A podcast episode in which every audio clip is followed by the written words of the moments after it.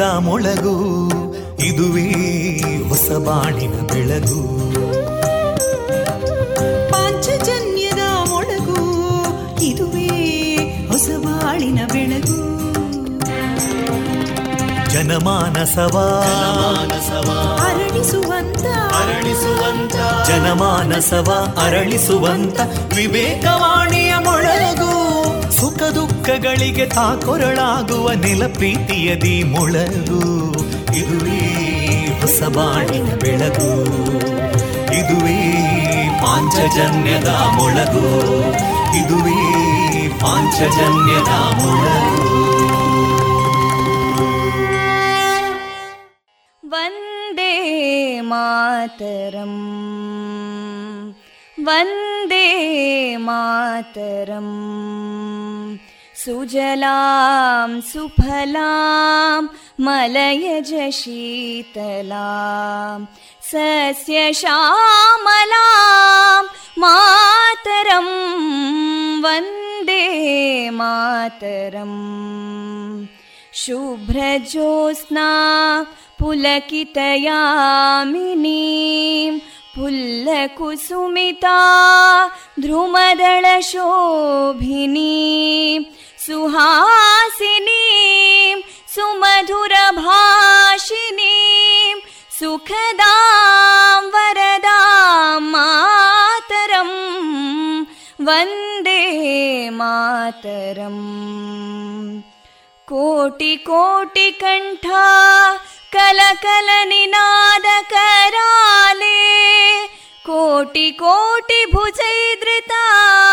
कलकलनिनाद कराले कोटि कोटि भुजैदृता करकलवाले अबलां केनो मायेतो बले बहुबलधारिणीं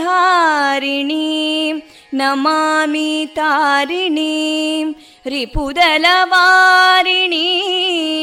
मातरं वन्दे मातरम् तुमि विद्या तुमि धर्मा तुमि हृदि तुमि मर्मा त्वं हि प्राणा शरीरे बाहुते तुमि मा शक्ति हृदये तुमि मा भक्ति तोमारयी प्रतिमा गडी मन्दिरे मन्दिरे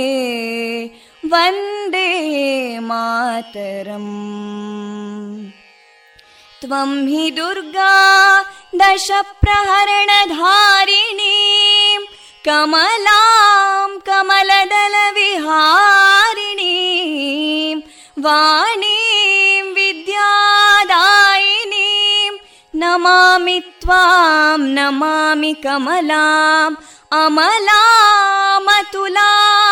सुजलां सुफलां मातरं वन्दे मातरम् श्यामलां सरलां सुस्मितां भूषितां धरणीं भरणीं मातरं Vande Mataram Vande Mataram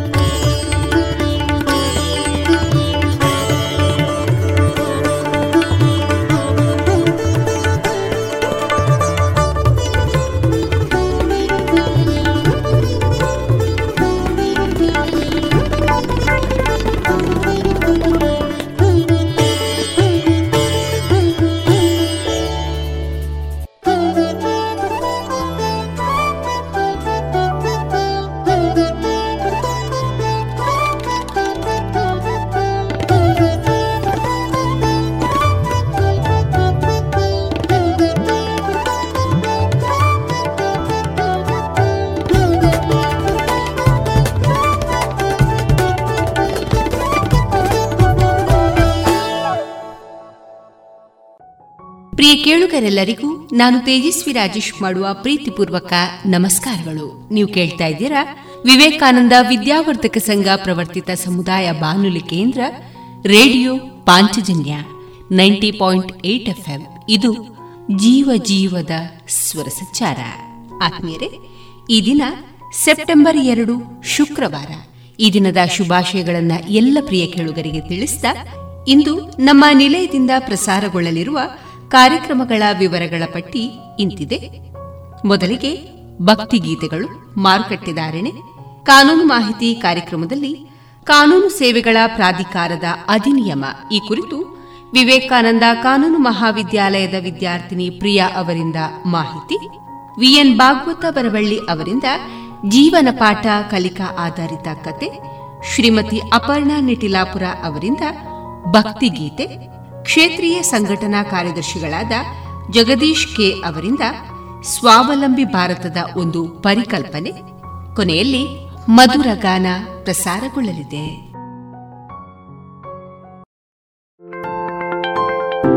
seeds of hope ಕೇಶದಾನ ಶಿಬಿರ Seeds of Hope Shakti PU College ಹಾಗೂ ಮುಳಿಯಾ ಫೌಂಡೇಶನ್ ಸಂಯುಕ್ತಾಶ್ರಯದಲ್ಲಿ Mangalore Ladies Beauty Association Inner Wheel Mangaluru South JCI Mangaluru Spoorthi, Indian Red Cross Society, Dakshina Kannada ಜಿಲ್ಲಾ ಪದವಿ ಪೂರ್ವ ಕಾಲೇಜು ಪ್ರಾಚಾರ್ಯರ ಸಂಘ.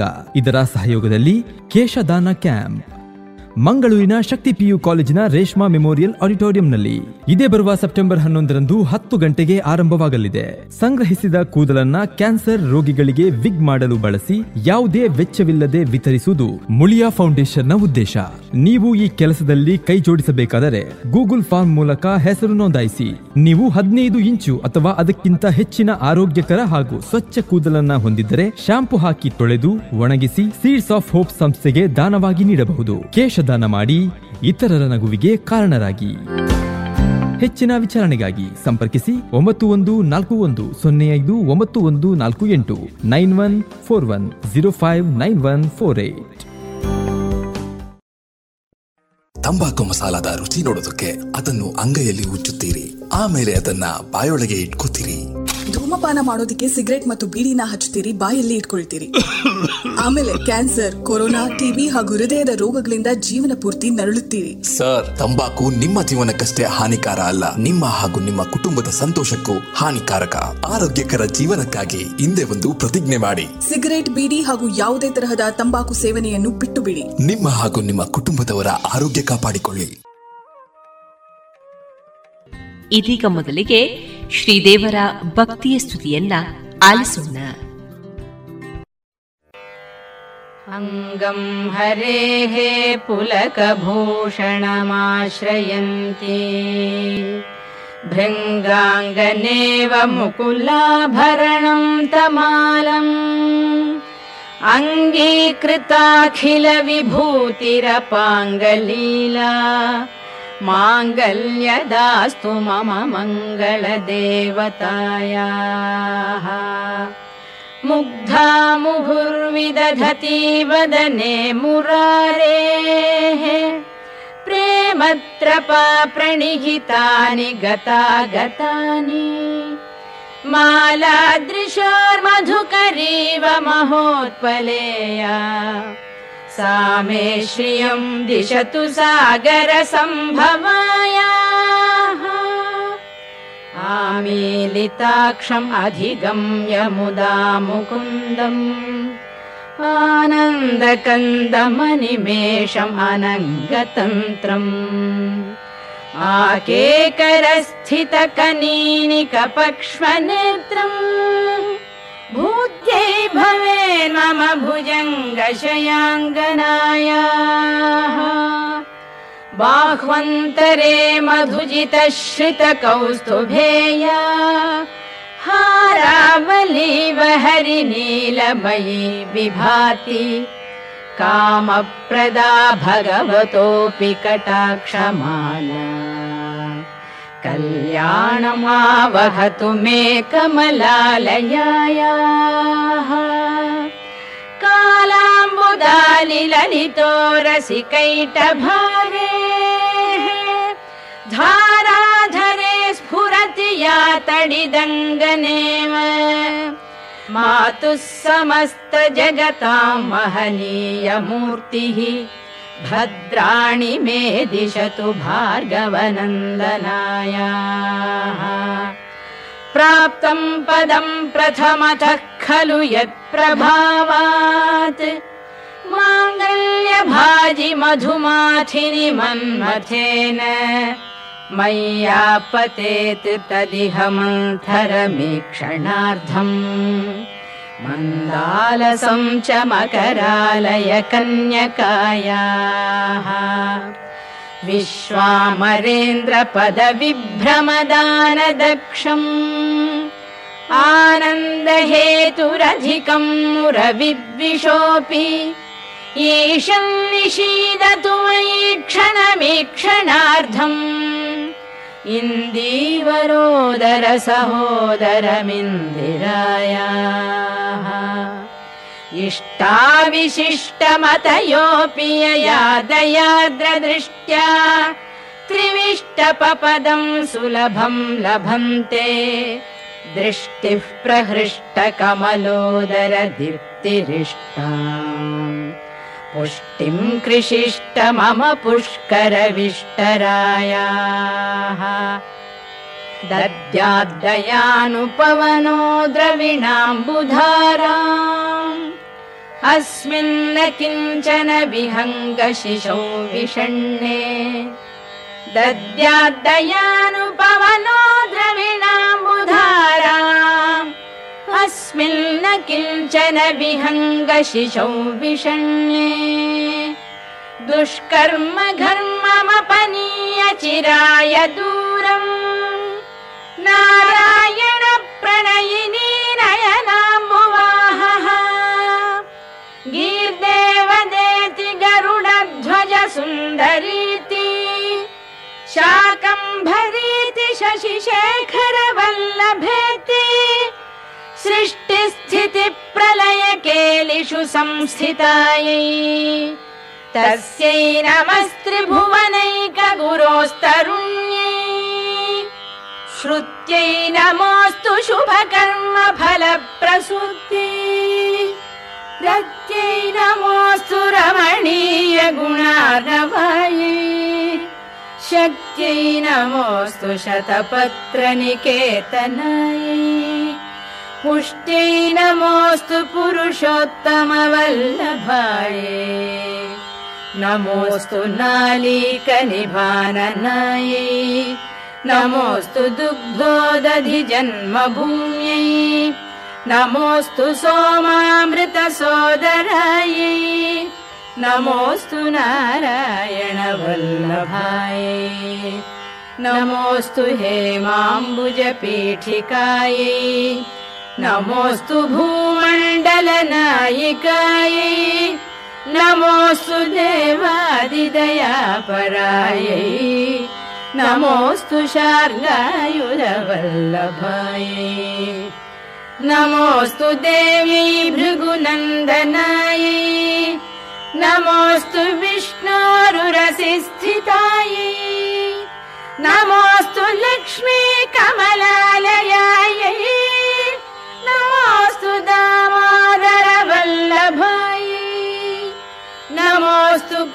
कान्त्यै कमलेक्षणायै नमोऽस्तु भूत्यै भुवन प्रसूत्यै। नमोऽस्तु देवादिभिरर्चितायै। नमोऽस्तु नन्दात्मजवल्लभायै।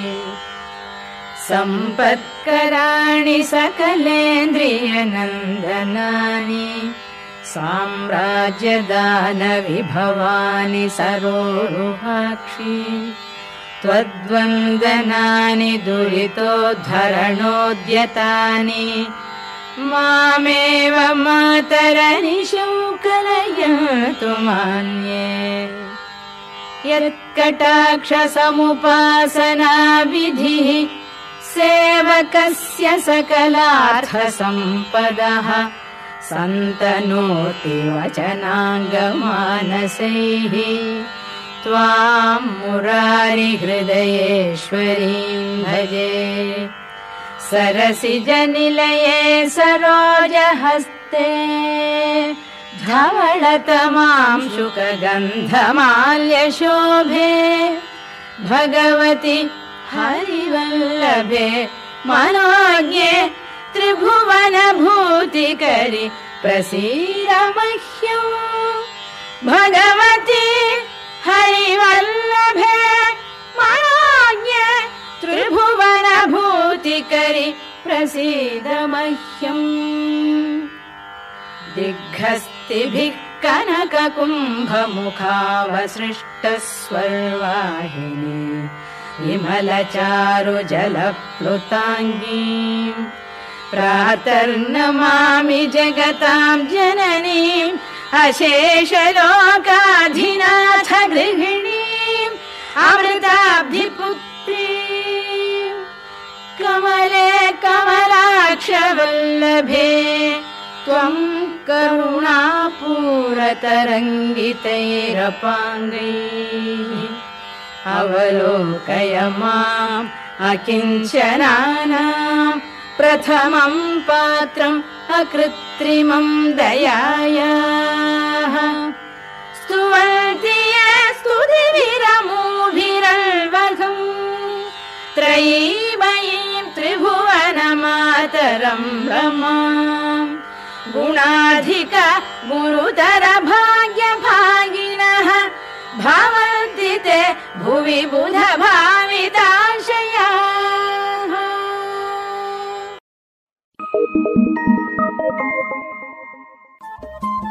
ರೇಡಿಯೋ ಪಾಂಚಜನ್ಯ ತೊಂಬತ್ತು ಬಿಂದು ಎಂಟು ಎಫ್ಎಂ ಸಮುದಾಯ ಬಾನುಲಿ ಕೇಂದ್ರ ಪುತ್ತೂರು. ಇದು ಜೀವ ಜೀವದ ಸ್ವರ ಸಂಚಾರ.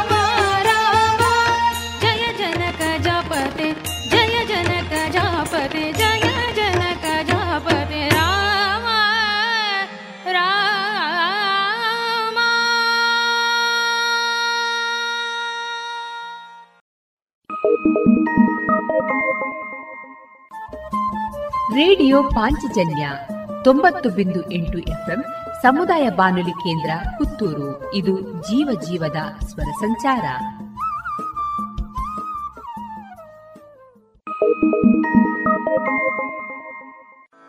ಪ್ರಾಣನಾಥ ಶ್ರೀರಾಮದೂತ ಪ್ರಾಣನಾಥ ಶ್ರೀರಾಮದೂತ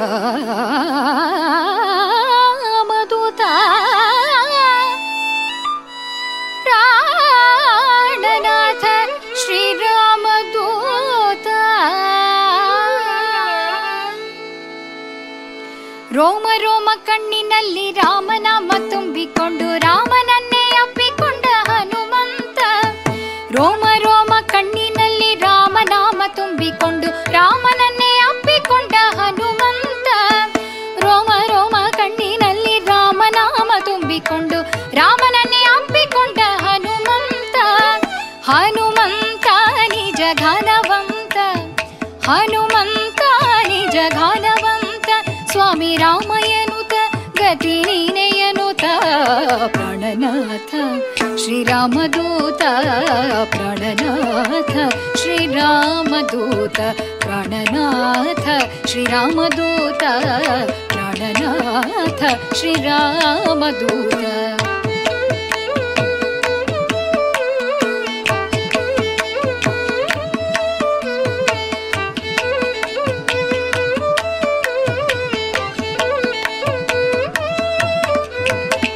ಅಂಜನೀಯ ಮುದ್ದು ಕಂದ ಆಂಜನೇಯ ವೀರ ಧೀರ ಸಂಜೀವನ ರಾಯವರ ವಾಯುತನಯ ವರ ವಾಯುತನಯ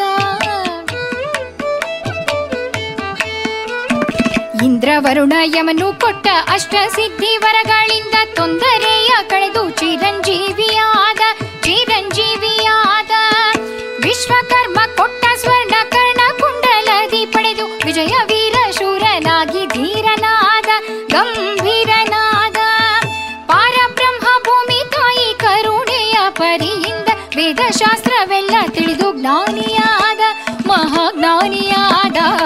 ಪ್ರಾಣನಾಥ ಶ್ರೀರಾಮದೂತ ಪ್ರಾಣನಾಥ ಶ್ರೀರಾಮದೂತ.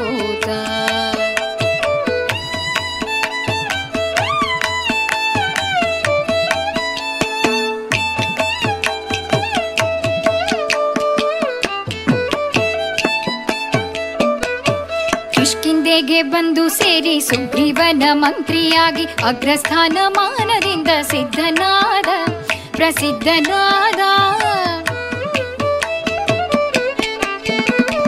ಉಗ್ರನೇ ಮನಿಷ್ಠಲಿ ಸಮಗ್ರ ವಿದ್ಯೆ ಓದಿ ಕಲಿತು ತಾಪದಾರಿ ಸೂರ್ಯನಲ್ಲಿ ತಾಪದಾರಿ ರುದ್ರಾಪದಾರಿ ಸೂರ್ಯ ದೇವರೆದುರು ನಿಂತು ವೇದ ಶಾಸ್ತ್ರವೆಲ್ಲ ಕಲಿತು ವ್ಯೋಮಹಾದಿಯಲ್ಲಿ ಹಾರಿ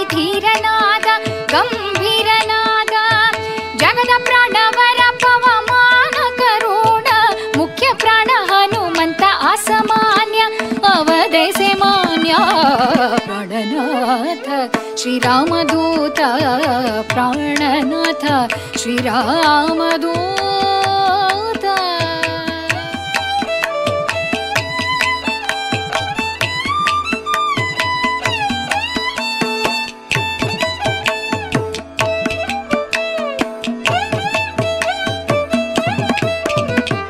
ಮಂದಗಮನೆ ಸೀತೆಗಾಗಿ ಲಂಕೆ ಹಾರಿ ದಾಟಿ ಸೇರಿ ಸುಂದರಿ ಜನತೆಗೆ ಬಂದು ನಮಿಸಿದ, ತ ಬಂದು ನಮಿಸಿದ. ಮಂದಗಮನೆ ಸೀತೆಗಾಗಿ ಲಂಕೆ ಹಾರಿ ದಾಟಿ ಸೇರಿ ಸುಂದರಿ ಜಾನಕಿಗೆ ಬಂದು ನಮಿಸಿದ, ತ ಬಂದು ನಮಿಸಿದ. ತಂದು ಮುದ್ರೆ ಉಂಗುರವ ಇಂಗಿಸುತ್ತ ಸೀತೆ ಭಂಗ, ತಂದೆ ರಾಮನಂದು ಮಾತನೊಂದು ಹೇಳಿದ ಆತನೊಂದು ಹೇಳಿದ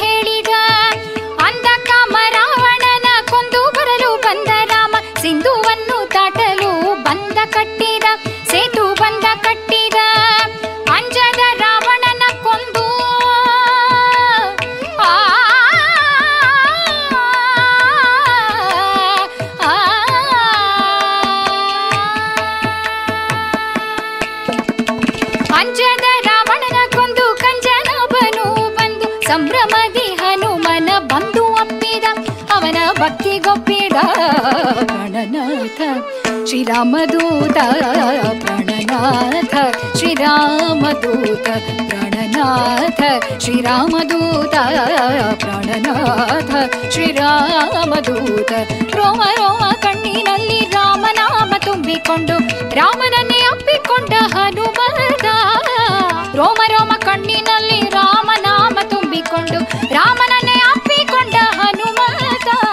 हनुमन्तानि जघानवन्त हनुमन्तानि जघानवन्त स्वामी रामयनुत गतिनयनुता गणनाथ श्रीरामदूत गणनाथ श्रीरामदूत प्राणनाथ श्रीरामदूत प्राणनाथ श्रीरामदूता।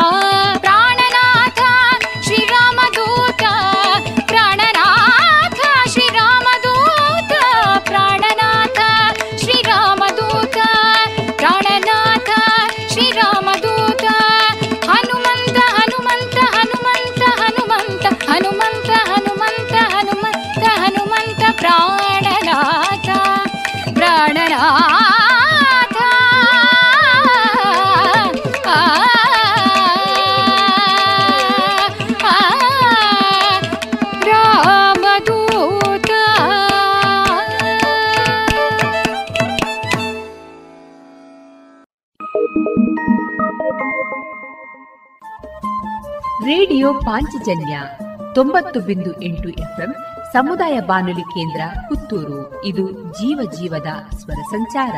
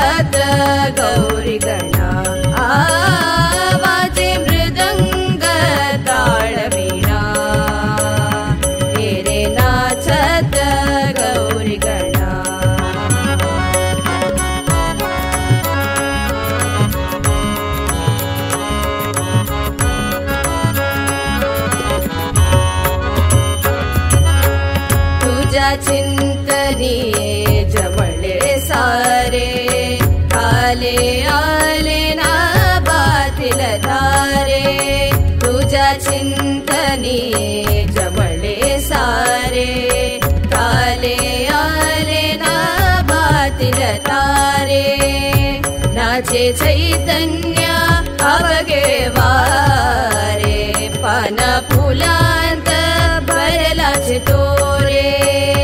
राजे चैतन्या अवगेवा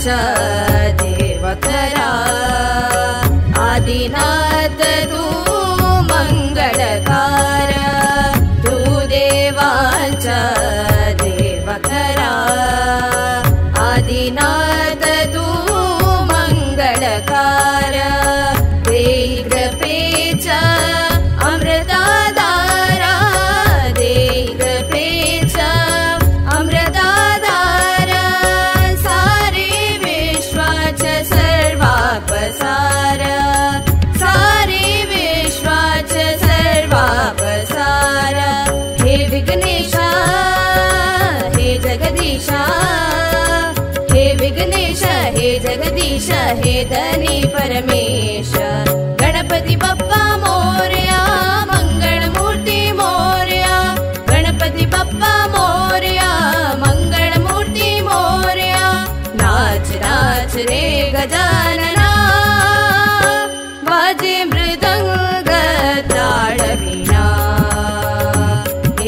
नाचत गौरी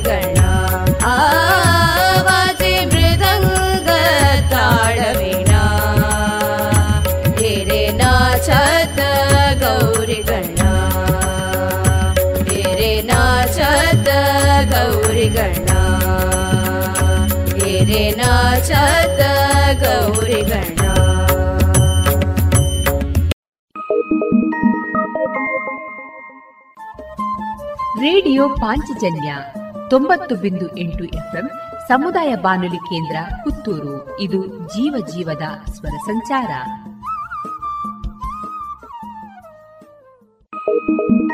Thank you.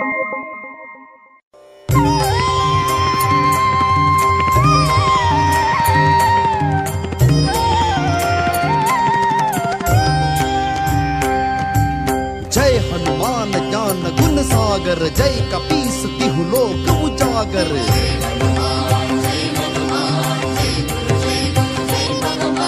राम दूत अतुलित बल धामा, अंजनी पुत्र पवन सुत नामा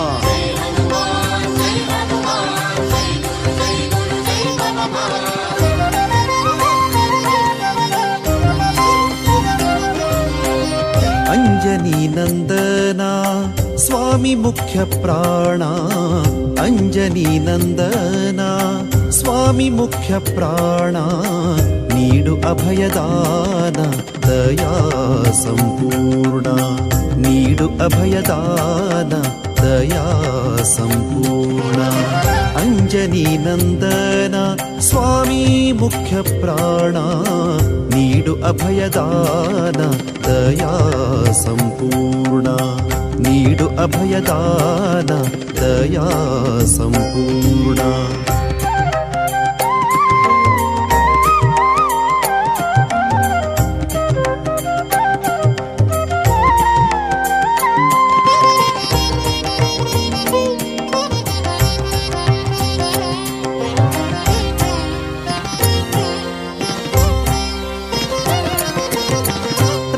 रामध्यानरता रामदूत प्रख्याता।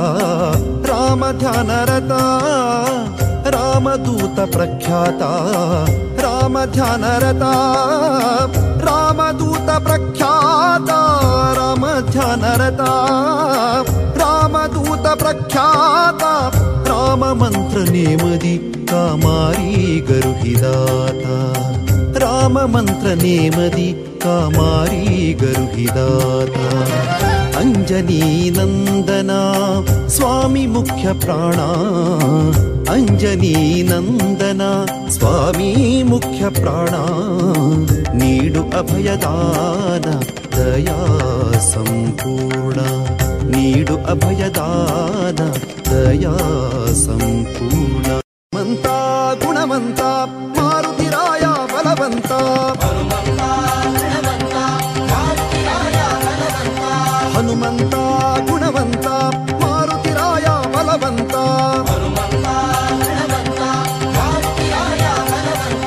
ಜೈ ಹನುಮಾನ್ ಜೈ ಹನುಮಾನ್ ಜೈ ಗುರು ಜೈ ಗುರು ಜೈ ಪವಮಾನ್ ಜೈ ಹನುಮಾನ್ ಜೈ ಹನುಮಾನ್ ಜೈ ಹನುಮಾನ್ ಜೈ ಜೈ ಹನುಮಾನ್ ಜೈ ಗುರು ಜೈ ಗುರು ಜೈ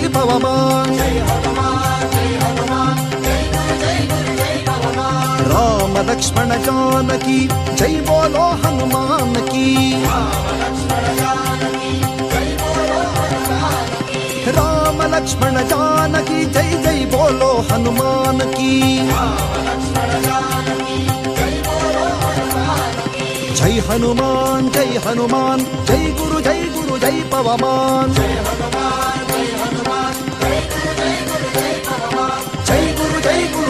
ಪವಮಾನ್. ಜೈ ಗುರು ಜೈ ಗುರು, ಜೈ ಪವಮಾನ್. ಜೈ ಗುರು ಜೈ ಗುರು, ಜೈ ಪವಮಾನ್.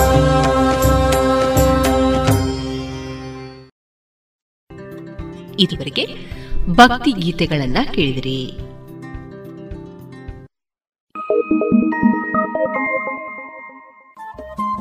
ರೇಡಿಯೋ ಪಾಂಚಜನ್ಯ ತೊಂಬತ್ತು ಬಿಂದು ಎಂಟು ಎಫ್ಎಂ ಸಮುದಾಯ ಬಾನುಲಿ ಕೇಂದ್ರ ಪುತ್ತೂರು. ಇದು ಜೀವ ಜೀವದ ಸ್ವರ ಸಂಚಾರ.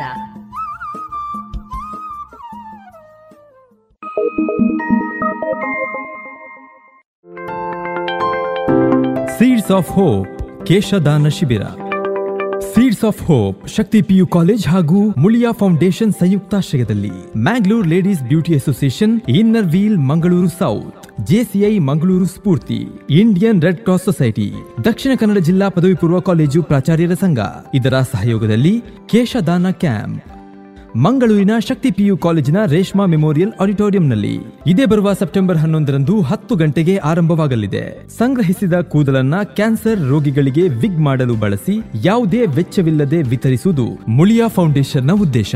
ನೀವು ಈ ಕೆಲಸದಲ್ಲಿ ಕೈ ಜೋಡಿಸಬೇಕಾದರೆ ಗೂಗಲ್ ಫಾರ್ಮ್ ಮೂಲಕ ಹೆಸರು ನೋಂದಾಯಿಸಿ. ನೀವು ಹದಿನೈದು ಇಂಚು ಅಥವಾ ಅದಕ್ಕಿಂತ ಹೆಚ್ಚಿನ ಆರೋಗ್ಯಕರ ಹಾಗೂ ಸ್ವಚ್ಛ ಕೂದಲನ್ನ ಹೊಂದಿದ್ದರೆ ಶಾಂಪು ಹಾಕಿ ತೊಳೆದು ಒಣಗಿಸಿ ಸೀಡ್ಸ್ ಆಫ್ ಹೋಪ್ ಸಂಸ್ಥೆಗೆ ದಾನವಾಗಿ ನೀಡಬಹುದು.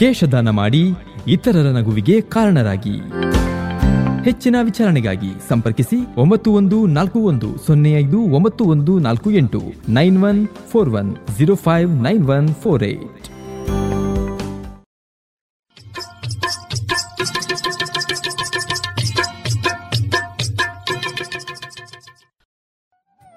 ಮಾರುಕಟ್ಟೆ ಧಾರಣೆ ಇಂತಿದೆ.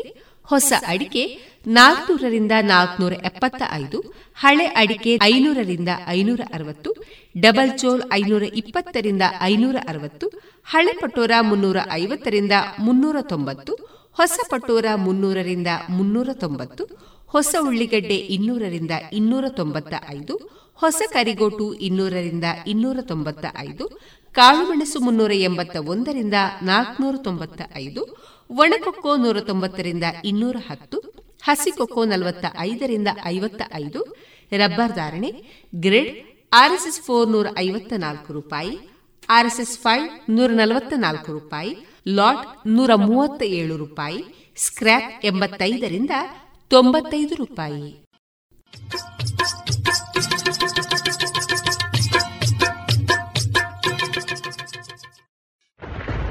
ರಾಧಾ ನೋಡು ಮಳೆಯಿಂದ ತಪ್ಪಿಸ್ಕೊಳ್ಳೋಕೆ ಕೊಳೆ ತಂದೆ. ಡೆಂಗು ಮತ್ತು ಚಿಕನ್ ಗುಣಿಯಿಂದ ತಪ್ಪಿಸ್ಕೊಳ್ಳೋಕೆ ಉಪಾಯ ಅದನ್ನೇ ಮಾಡ್ತಾರೆ. ಇದನ್ನ ನನ್ಗ್ಯಾರು ಹೇಳೇ ಇಲ್ಲ. ನಾನ್ ಹೇಳ್ತೀನಿ ನೀರಿನಿಂದ ತುಂಬಿದ ಟ್ಯಾಂಕು ಇಲ್ಲ ಪಾತ್ರೆಗಳನ್ನ ಚೆನ್ನಾಗಿ ಮುಚ್ಚಿಡಿ. ಪ್ರತಿ ವಾರ ಕೂಲರ್ ಖಾಲಿ ಮಾಡಿ ಒಣಗಿಸಿ ತುಂಬಿಡಿ. ಮನೆ ಮತ್ತು ಅಕ್ಕಪಕ್ಕ ಒಡೆದ ಡ್ರಮ್ ಬ್ಯಾರೆಲ್ ಡಬ್ಬ ಟೈರ್ ಇತ್ಯಾದಿಗಳಲ್ಲಿ ನೀರು ತುಂಬದಂತೆ ನೋಡ್ಕೊಳ್ಳಿ. ಸೊಳ್ಳೆ ಕಚ್ಚದೆ ಆಗಿರಲು ಕಾಯಿಲ್ ಕ್ರೀಮ್ ಮೆಷಿನ್ ಇತ್ಯಾದಿಗಳನ್ನ ಬಳಸಿ. ಡೆಂಗುವಿನ ಸೊಳ್ಳೆ ಹಗಲಿನಲ್ಲಿ ಕಚ್ಚುತ್ತವೆ. ಹಾಗಾಗಿ ಇಡೀ ಶರೀರವನ್ನು ಮುಚ್ಚುವ ಬಟ್ಟೆ ಧರಿಸಿ. ಜ್ವರ ಬಂದ್ರೆ ಡಾಕ್ಟರ್ ಸಲಹೆ ಪಡೆಯಿರಿ. ತಿಳಿತಾ? ಹ್ಮ್ ತಿಳಿತು. ಮತ್ತೀಗ ಬೇರೆಯವ್ರಿಗೂ ಸಹ ಹೇಳ್ತೀನಿ.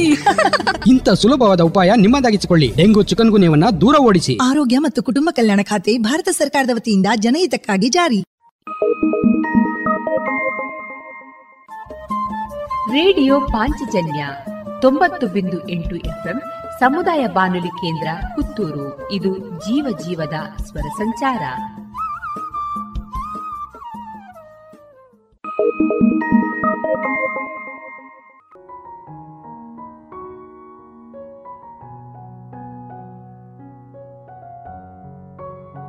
ಇದೀಗ ಕಾನೂನು ಮಾಹಿತಿ ಕಾರ್ಯಕ್ರಮದಲ್ಲಿ ಕಾನೂನು ಸೇವೆಗಳ ಪ್ರಾಧಿಕಾರದ ಅಧಿನಿಯಮ. ಈ ಕುರಿತು ವಿವೇಕಾನಂದ ಕಾನೂನು ಮಹಾವಿದ್ಯಾಲಯದ ವಿದ್ಯಾರ್ಥಿನಿ ಕುಮಾರಿ ಪ್ರಿಯಾ ಅವರಿಂದ ಮಾಹಿತಿಯನ್ನ ಕೇಳೋಣ. ರೇಡಿಯೋ ಪಾಂಚಜನ್ಯ ಪ್ರಿಯ ಕೇಳುಗರೆ, ನಾನು ವಿವೇಕಾನಂದ ಕಾನೂನು ಕಾಲೇಜಿನ ವಿದ್ಯಾರ್ಥಿನಿ ಪ್ರಿಯಾ.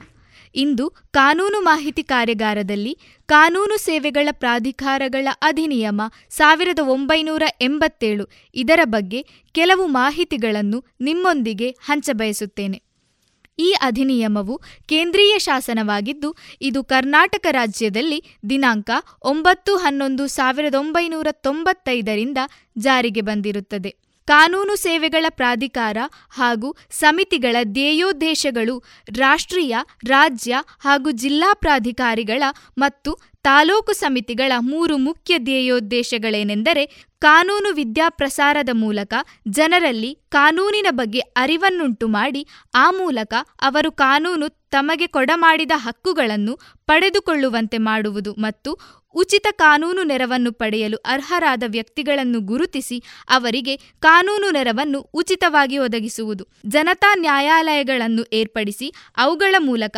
ನ್ಯಾಯಾಲಯಗಳಲ್ಲಿ ಅಥವಾ ಇತರ ಕಚೇರಿಗಳಲ್ಲಿ ಇತ್ಯರ್ಥಕ್ಕಾಗಿ ಬಾಕಿ ಇರುವ ಹಾಗೂ ನ್ಯಾಯಾಲಯದಲ್ಲಿ ಇನ್ನೂ ದಾಖಲಾಗದ ಪ್ರಕರಣಗಳಲ್ಲಿಯ ಉಭಯ ಪಕ್ಷಗಳಲ್ಲಿರುವ ರಾಜಸಂಧಾನ ಏರ್ಪಡಿಸಿ ಆ ಪ್ರಕರಣಗಳನ್ನು ಇತ್ಯರ್ಥಗೊಳಿಸುವುದು. ಉಚಿತ ಕಾನೂನು ನೆರವು ಎಂದರೇನೆಂದರೆ ವ್ಯಕ್ತಿಯೊಬ್ಬನು ಕಾನೂನು ತನಗೆ ಕೊಡಮಾಡಿದ ಹಕ್ಕನ್ನು ಪಡೆದುಕೊಳ್ಳಲಿಕ್ಕಾಗಿ ನ್ಯಾಯಾಲಯದ ಮೊರೆ ಹೋಗಬೇಕಾದ ಸಂದರ್ಭ ಬಂದಾಗ ಅಥವಾ ವ್ಯಕ್ತಿಯೊಬ್ಬನ ವಿರುದ್ಧ ಬೇರೊಬ್ಬರು ನ್ಯಾಯಾಲಯದಲ್ಲಿ ಪ್ರಕರಣವೊಂದನ್ನು ಹೂಡಿದಾಗ ಆ ಪ್ರಕರಣದಲ್ಲಿ ಆತನು ಪಾಲ್ಗೊಂಡು ತನ್ನ ಹಕ್ಕನ್ನು ಸಮರ್ಥಿಸಿಕೊಳ್ಳಬೇಕಾದಾಗ ಅಥವಾ ಪ್ರತಿಯೊಬ್ಬನು ಕಾನೂನು ತನಗೆ ಕೊಡಮಾಡಿದ ಸೌಲಭ್ಯವನ್ನು ಪಡೆದುಕೊಳ್ಳುವಲ್ಲಿ ಯಾವುದೇ ಕಚೇರಿಗೆ ಅರ್ಜಿ ಸಲ್ಲಿಸಬೇಕಾದಾಗ ಅಥವಾ ಬೇರೆ ಯಾರಾದರೂ ತನ್ನ ವಿರುದ್ಧ ಸಲ್ಲಿಸಿದ ಅರ್ಜಿಯನ್ನು ವಿರೋಧಿಸಬೇಕಾದಾಗ ಅಂತಹ ವ್ಯಕ್ತಿಗೆ ಕಾನೂನು ಸಲಹೆಯನ್ನು ಉಚಿತವಾಗಿ ಕೊಡುವುದಲ್ಲದೆ ಆತನ ಪರವಾಗಿ ಪ್ರಾಧಿಕಾರ ಖರ್ಚಿನಲ್ಲಿ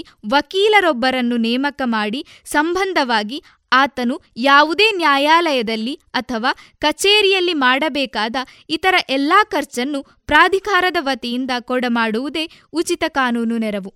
ಉಚಿತ ಕಾನೂನು ಸಲಹೆ ಮತ್ತು ನೆರವನ್ನು ಎಂಥವರಿಗೆ ಕೊಡಲಾಗುವುದು ಎಂದರೆ ಪರಿಶಿಷ್ಟ ಜಾತಿ ಮತ್ತು ಪರಿಶಿಷ್ಟ ಪಂಗಡಕ್ಕೆ ಸೇರಿದವರು, ಮಹಿಳೆ ಮತ್ತು ಮಗು, ಕಾರ್ಖಾನೆಯ ಕಾರ್ಮಿಕರು, ಗುಂಪು ಘರ್ಷಣೆ, ಗಲಭೆ, ಪ್ರವಾಹ, ಭೂಕಂಪ, ಕೈಗಾರಿಕಾ ವಿನಾಶ ಮುಂತಾದವುಗಳಿಗೆ ತುತ್ತಾದವರು ಮತೀಯ ಕಾರಣದಿಂದ ದೌರ್ಜನ್ಯಕ್ಕೆ ಬಲಿಯಾದವರು, ಮಾನಸಿಕ ಅಥವಾ ಬೇರೆ ಯಾವುದೇ ನ್ಯೂನತೆಯನ್ನು ಹೊಂದಿದವರು, ದೈಹಿಕ ವ್ಯಾಪಾರ ಮತ್ತು ಜೀತಕ್ಕೊಳಗಾದವರು, ರಕ್ಷಣಾಗೃಹ, ಮನೋರೋಗಿಗಳ ಆಸ್ಪತ್ರೆ ಮುಂತಾದವುಗಳಲ್ಲಿ ಅಭಿರಕ್ಷೆಯಲ್ಲಿರುವವರು.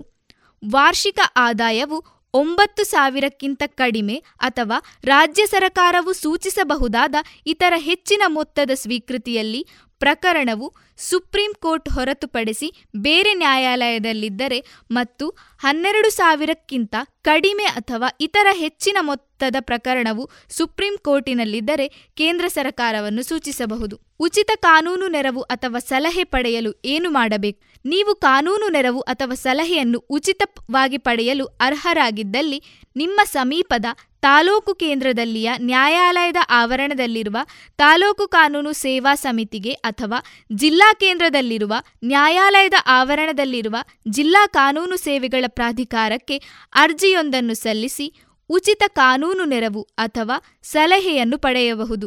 ಈ ಅರ್ಜಿಗೆ ಯಾವುದೇ ಶುಲ್ಕವಿಲ್ಲ.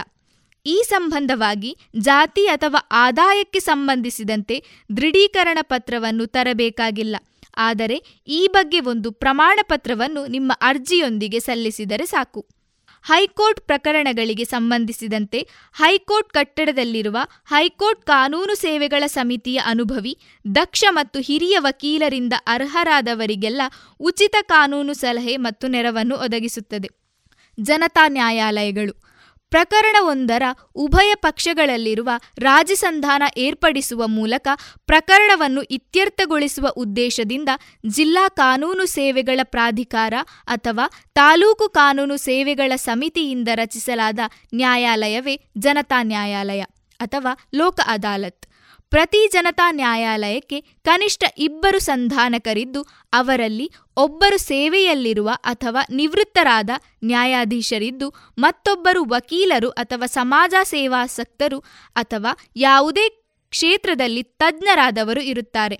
ಇವರು ಪ್ರಕರಣವೊಂದರಲ್ಲಿಯ ಎರಡೂ ಪಕ್ಷಗಳಲ್ಲಿರುವ ರಾಜಿ ಸಂವಿಧಾನ ಏರ್ಪಡಿಸಿ ಪ್ರಕರಣವನ್ನು ಇತ್ಯರ್ಥಗೊಳಿಸುತ್ತಾರೆ. ಎಂಥ ಪ್ರಕರಣಗಳನ್ನು ಜನತಾ ನ್ಯಾಯಾಲಯದಲ್ಲಿ ಇತ್ಯರ್ಥಗೊಳಿಸಲಾಗುತ್ತದೆ ಎಂದರೆ ಮೋಟಾರು ವಾಹನ ಅಪಘಾತಗಳಲ್ಲಿ ಗಾಯಗೊಂಡವರು ಅಥವಾ ಮೃತಪಟ್ಟವರು, ವಾರಸುದಾರರು ಅಥವಾ ಅವಲಂಬಿತರು ಪರಿಹಾರಧನ ಕೋರಿ ಸಲ್ಲಿಸಬಹುದಾದ ಪ್ರಕರಣಗಳನ್ನು ಭೂಸ್ವಾಧೀನ ಸಂಬಂಧ ಸರ್ಕಾರದಿಂದ ಪರಿಹಾರ ಧನ ಕೋರಿ ಸಲ್ಲಿಸಬೇಕಾದ ಪ್ರಕರಣಗಳನ್ನು ಪುರಸಭೆ, ಪಂಚಾಯತಿ, ವಿದ್ಯುತ್ ಮಂಡಳಿ ಮುಂತಾದ ಸ್ಥಳೀಯ ಸಂಸ್ಥೆಗಳ ಪರ ಮತ್ತು ವಿರುದ್ಧ ದಾಖಲಾದ ಪ್ರಕರಣಗಳನ್ನು, ಬ್ಯಾಂಕ್ಗಳಿಗೆ ಸಂಬಂಧಿಸಿದ ಪ್ರಕರಣಗಳನ್ನು, ವೈವಾಹಿಕ ಅಥವಾ ಜೀವನಾಂಶ ಪ್ರಕರಣಗಳನ್ನು, ಕಾನೂನಿನನ್ವಯ ರಾಜಿಯಾಗಬಹುದಾದ ಕ್ರಿಮಿನಲ್ ಮೊಕದ್ದಮೆಗಳನ್ನು, ಕಾರ್ಮಿಕ ನ್ಯಾಯಾಲಯಗಳಲ್ಲಿರುವ ಪ್ರಕರಣಗಳನ್ನು, ಕಾರ್ಮಿಕ ನಷ್ಟ ಪರಿಹಾರ ಆಯುಕ್ತರ ಮುಂದಿರುವ ಪ್ರಕರಣಗಳನ್ನು, ಗ್ರಾಹಕರ ವಿವಾದಗಳ ಸಂಬಂಧದ ಪ್ರಕರಣಗಳನ್ನು ಒಟ್ಟಾರೆ ರಾಜ್ಯದ ಹೈಕೋರ್ಟಿನಲ್ಲಿ ಮತ್ತು ಬೇರೆ ಯಾವುದೇ ನ್ಯಾಯಾಲಯ ಅಥವಾ ಕಚೇರಿಯಲ್ಲಿ ಇತ್ಯರ್ಥಕ್ಕಾಗಿ ಬಾಕಿ ಇರುವ ಮತ್ತು ಕಾನೂನಿನನ್ವಯ ರಾಜಿಯಾಗಬಹುದಾದ ಎಲ್ಲಾ ವಿವಿಧ ಪ್ರಕರಣಗಳನ್ನು ಜನತಾ ನ್ಯಾಯಾಲಯಗಳ ಮೂಲಕ ಇತ್ಯರ್ಥಪಡಿಸಿಕೊಳ್ಳಬಹುದು. ಅಲ್ಲದೆ ನ್ಯಾಯಾಲಯದಲ್ಲಿ ಇನ್ನೂ ದಾಖಲಿಸಿಲ್ಲದ ಪ್ರಕರಣ ಅಥವಾ ವಿವಾದಗಳನ್ನು ಸಹ ಇತ್ಯರ್ಥಪಡಿಸಿಕೊಳ್ಳಬಹುದು. ಜನತಾ ನ್ಯಾಯಾಲಯಗಳ ವೈಶಿಷ್ಟ್ಯ. ಜನತಾ ನ್ಯಾಯಾಲಯ ನೀಡಿದ ತೀರ್ಪು ಅಂತಿಮವಾಗಿದ್ದು, ಅದರ ವಿರುದ್ಧ ಮೇಲ್ಮನವಿಗೆ ಅವಕಾಶವಿಲ್ಲ ಮತ್ತು ಅದು ಎರಡೂ ಪಕ್ಷಗಳವರಿಗೆ ಬಂಧನಕಾರಿಯಾಗಿರುತ್ತದೆಯಲ್ಲದೆ, ಸಿವಿಲ್ ನ್ಯಾಯಾಲಯದಲ್ಲಿ ಅಮಲ್ಜಾರಿ ಅರ್ಜಿ ಸಲ್ಲಿಸುವ ಮೂಲಕ ಜನತಾ ನ್ಯಾಯಾಲಯದ ತೀರ್ಪನ್ನು ಜಾರಿಗೊಳಿಸಿಕೊಳ್ಳಬಹುದು. ಸಿವಿಲ್ ನ್ಯಾಯ ನ್ಯಾಯಾಲಯಕ್ಕೆ ಇರುವಂತೆ ಜನತಾ ನ್ಯಾಯಾಲಯಕ್ಕೂ ಸಹ ಸಾಕ್ಷ್ಯ ಪಡೆದುಕೊಳ್ಳುವ ಹಾಗೂ ಯಾವುದೇ ಸಾರ್ವಜನಿಕ ಕಚೇರಿ ಅಥವಾ ನ್ಯಾಯಾಲಯದಿಂದ ಯಾವುದೇ ಸಾರ್ವಜನಿಕ ದಸ್ತಾನುವೇಜನ್ನು ತರಿಸಿಕೊಳ್ಳುವ ಮುಂತಾದ ಅಧಿಕಾರಗಳಿವೆ. ಇದುವರೆಗೆ ಕಾನೂನು ಮಾಹಿತಿ ಕಾರ್ಯಕ್ರಮದಲ್ಲಿ ಕಾನೂನು ಸೇವೆಗಳ ಪ್ರಾಧಿಕಾರದ ಅಧಿನಿಯಮ. ಈ ವಿಚಾರವಾಗಿ ವಿವೇಕಾನಂದ ಕಾನೂನು ಮಹಾವಿದ್ಯಾಲಯದ ವಿದ್ಯಾರ್ಥಿನಿ ಪ್ರಿಯಾ ಅವರಿಂದ ಮಾಹಿತಿಯನ್ನ ಕೇಳಿದಿರಿ. ಸೀಡ್ಸ್ ಆಫ್ ಹೋಪ್ ಕೇಶದಾನ ಶಿಬಿರ Seeds of Hope Shakti PU College ಹಾಗೂ ಮುಳಿಯಾ ಫೌಂಡೇಶನ್ ಸಂಯುಕ್ತಾಶ್ರಯದಲ್ಲಿ Mangalore Ladies Beauty Association Inner Wheel Mangaluru South JCI Mangaluru Spoorthi Indian Red Cross Society Dakshina Kannada ಜಿಲ್ಲಾ ಪದವಿ ಪೂರ್ವ ಕಾಲೇಜು ಪ್ರಾಚಾರ್ಯರ ಸಂಘ ಇದರ ಸಹಯೋಗದಲ್ಲಿ ಕೇಶದಾನ ಕ್ಯಾಂಪ್ ಮಂಗಳೂರಿನ ಶಕ್ತಿ ಪಿಯು ಕಾಲೇಜಿನ ರೇಷ್ಮಾ ಮೆಮೋರಿಯಲ್ ಆಡಿಟೋರಿಯಂನಲ್ಲಿ ಇದೇ ಬರುವ ಸೆಪ್ಟೆಂಬರ್ ಹನ್ನೊಂದರಂದು ಹತ್ತು ಗಂಟೆಗೆ ಆರಂಭವಾಗಲಿದೆ. ಸಂಗ್ರಹಿಸಿದ ಕೂದಲನ್ನ ಕ್ಯಾನ್ಸರ್ ರೋಗಿಗಳಿಗೆ ವಿಗ್ ಮಾಡಲು ಬಳಸಿ ಯಾವುದೇ ವೆಚ್ಚವಿಲ್ಲದೆ ವಿತರಿಸುವುದು ಮುಳಿಯಾ ಫೌಂಡೇಶನ್ನ ಉದ್ದೇಶ. ನೀವು ಈ ಕೆಲಸದಲ್ಲಿ ಕೈ ಜೋಡಿಸಬೇಕಾದರೆ ಗೂಗಲ್ ಫಾರ್ಮ್ ಮೂಲಕ ಹೆಸರು ನೋಂದಾಯಿಸಿ. ನೀವು ಹದಿನೈದು ಇಂಚು ಅಥವಾ ಅದಕ್ಕಿಂತ ಹೆಚ್ಚಿನ ಆರೋಗ್ಯಕರ ಹಾಗೂ ಸ್ವಚ್ಛ ಕೂದಲನ್ನ ಹೊಂದಿದ್ದರೆ ಶಾಂಪು ಹಾಕಿ ತೊಳೆದು ಒಣಗಿಸಿ ಸೀಡ್ಸ್ ಆಫ್ ಹೋಪ್ ಸಂಸ್ಥೆಗೆ ದಾನವಾಗಿ ನೀಡಬಹುದು. ಕೇಶ ದಾನ ಮಾಡಿ ಇತರರ ನಗುವಿಗೆ ಕಾರಣರಾಗಿ. ಹೆಚ್ಚಿನ ವಿಚಾರಣೆಗಾಗಿ ಸಂಪರ್ಕಿಸಿ ಒಂಬತ್ತು ಒಂದು ನಾಲ್ಕು ಒಂದು ಸೊನ್ನೆ ಐದು ಒಂಬತ್ತು ಒಂದು ನಾಲ್ಕು ಎಂಟು nine one four one zero five nine one four eight. ಇನ್ನು ಮುಂದೆ ವಿಎನ್ ಭಾಗವತ ಬರಬಳ್ಳಿ ಅವರಿಂದ ಜೀವನ ಪಾಠ ಕಲಿಕಾ ಆಧಾರಿತ ಕಥೆಯನ್ನ ಕೇಳೋಣ. ರಾತ್ರಿ ಕೌಸಲ್ಯಾದೇವಿಯ ಅಂತಃಪುರದಲ್ಲಿ ಶಯನಾಗಾರವನ್ನು ಹೊಕ್ಕು ದಶರಥನು ಪವಡಿಸಿದ್ದನು. ಸುಖದ ಸವಿನೆನಪುಗಳೇ ಚಿತ್ರದಲ್ಲಿ ಮೂಡಿ ಮೂಡಿ ಬರುತ್ತಿದ್ದವು. ಸುಖತಲ್ಪದ ಮೇಲೆಯೇ ಮಲಗಿದ್ದನು. ಸುಖ ಸ್ಪರ್ಶವಾಗಿಯೇ ಕೌಸಲ್ಯೆಯು ಕಾಲೊತ್ತುತ್ತಿದ್ದಳು. ಆದರೂ ಒಮ್ಮಿಂದೊಮ್ಮೆ ಈ ಅರಸನಿಗೆ ಈ ಹಿಂದೆ ಚಂದ್ರಶಾಲೆಯ ಸುಖಗೋಷ್ಠಿಯು ಭಂಗಗೊಂಡುದು ಸ್ಮರಣೆಗೆ ಬಂದಿತು ಆ ಮಂಜು ಮುಗಿಲುಗಳ ಅರ್ಥವೇನೆಂದು ಅದನ್ನೇ ಎಣಿಸುತ್ತಾ ಎಣಿಸುತ್ತಾ ಅವನು ತಾನರಿಯದೆ ಸಂಕ್ಷಿಪ್ತ ಸಾವಿನಂತೆ ಬಂದ ನಿದ್ರೆಗೆ ವಶನಾದನು.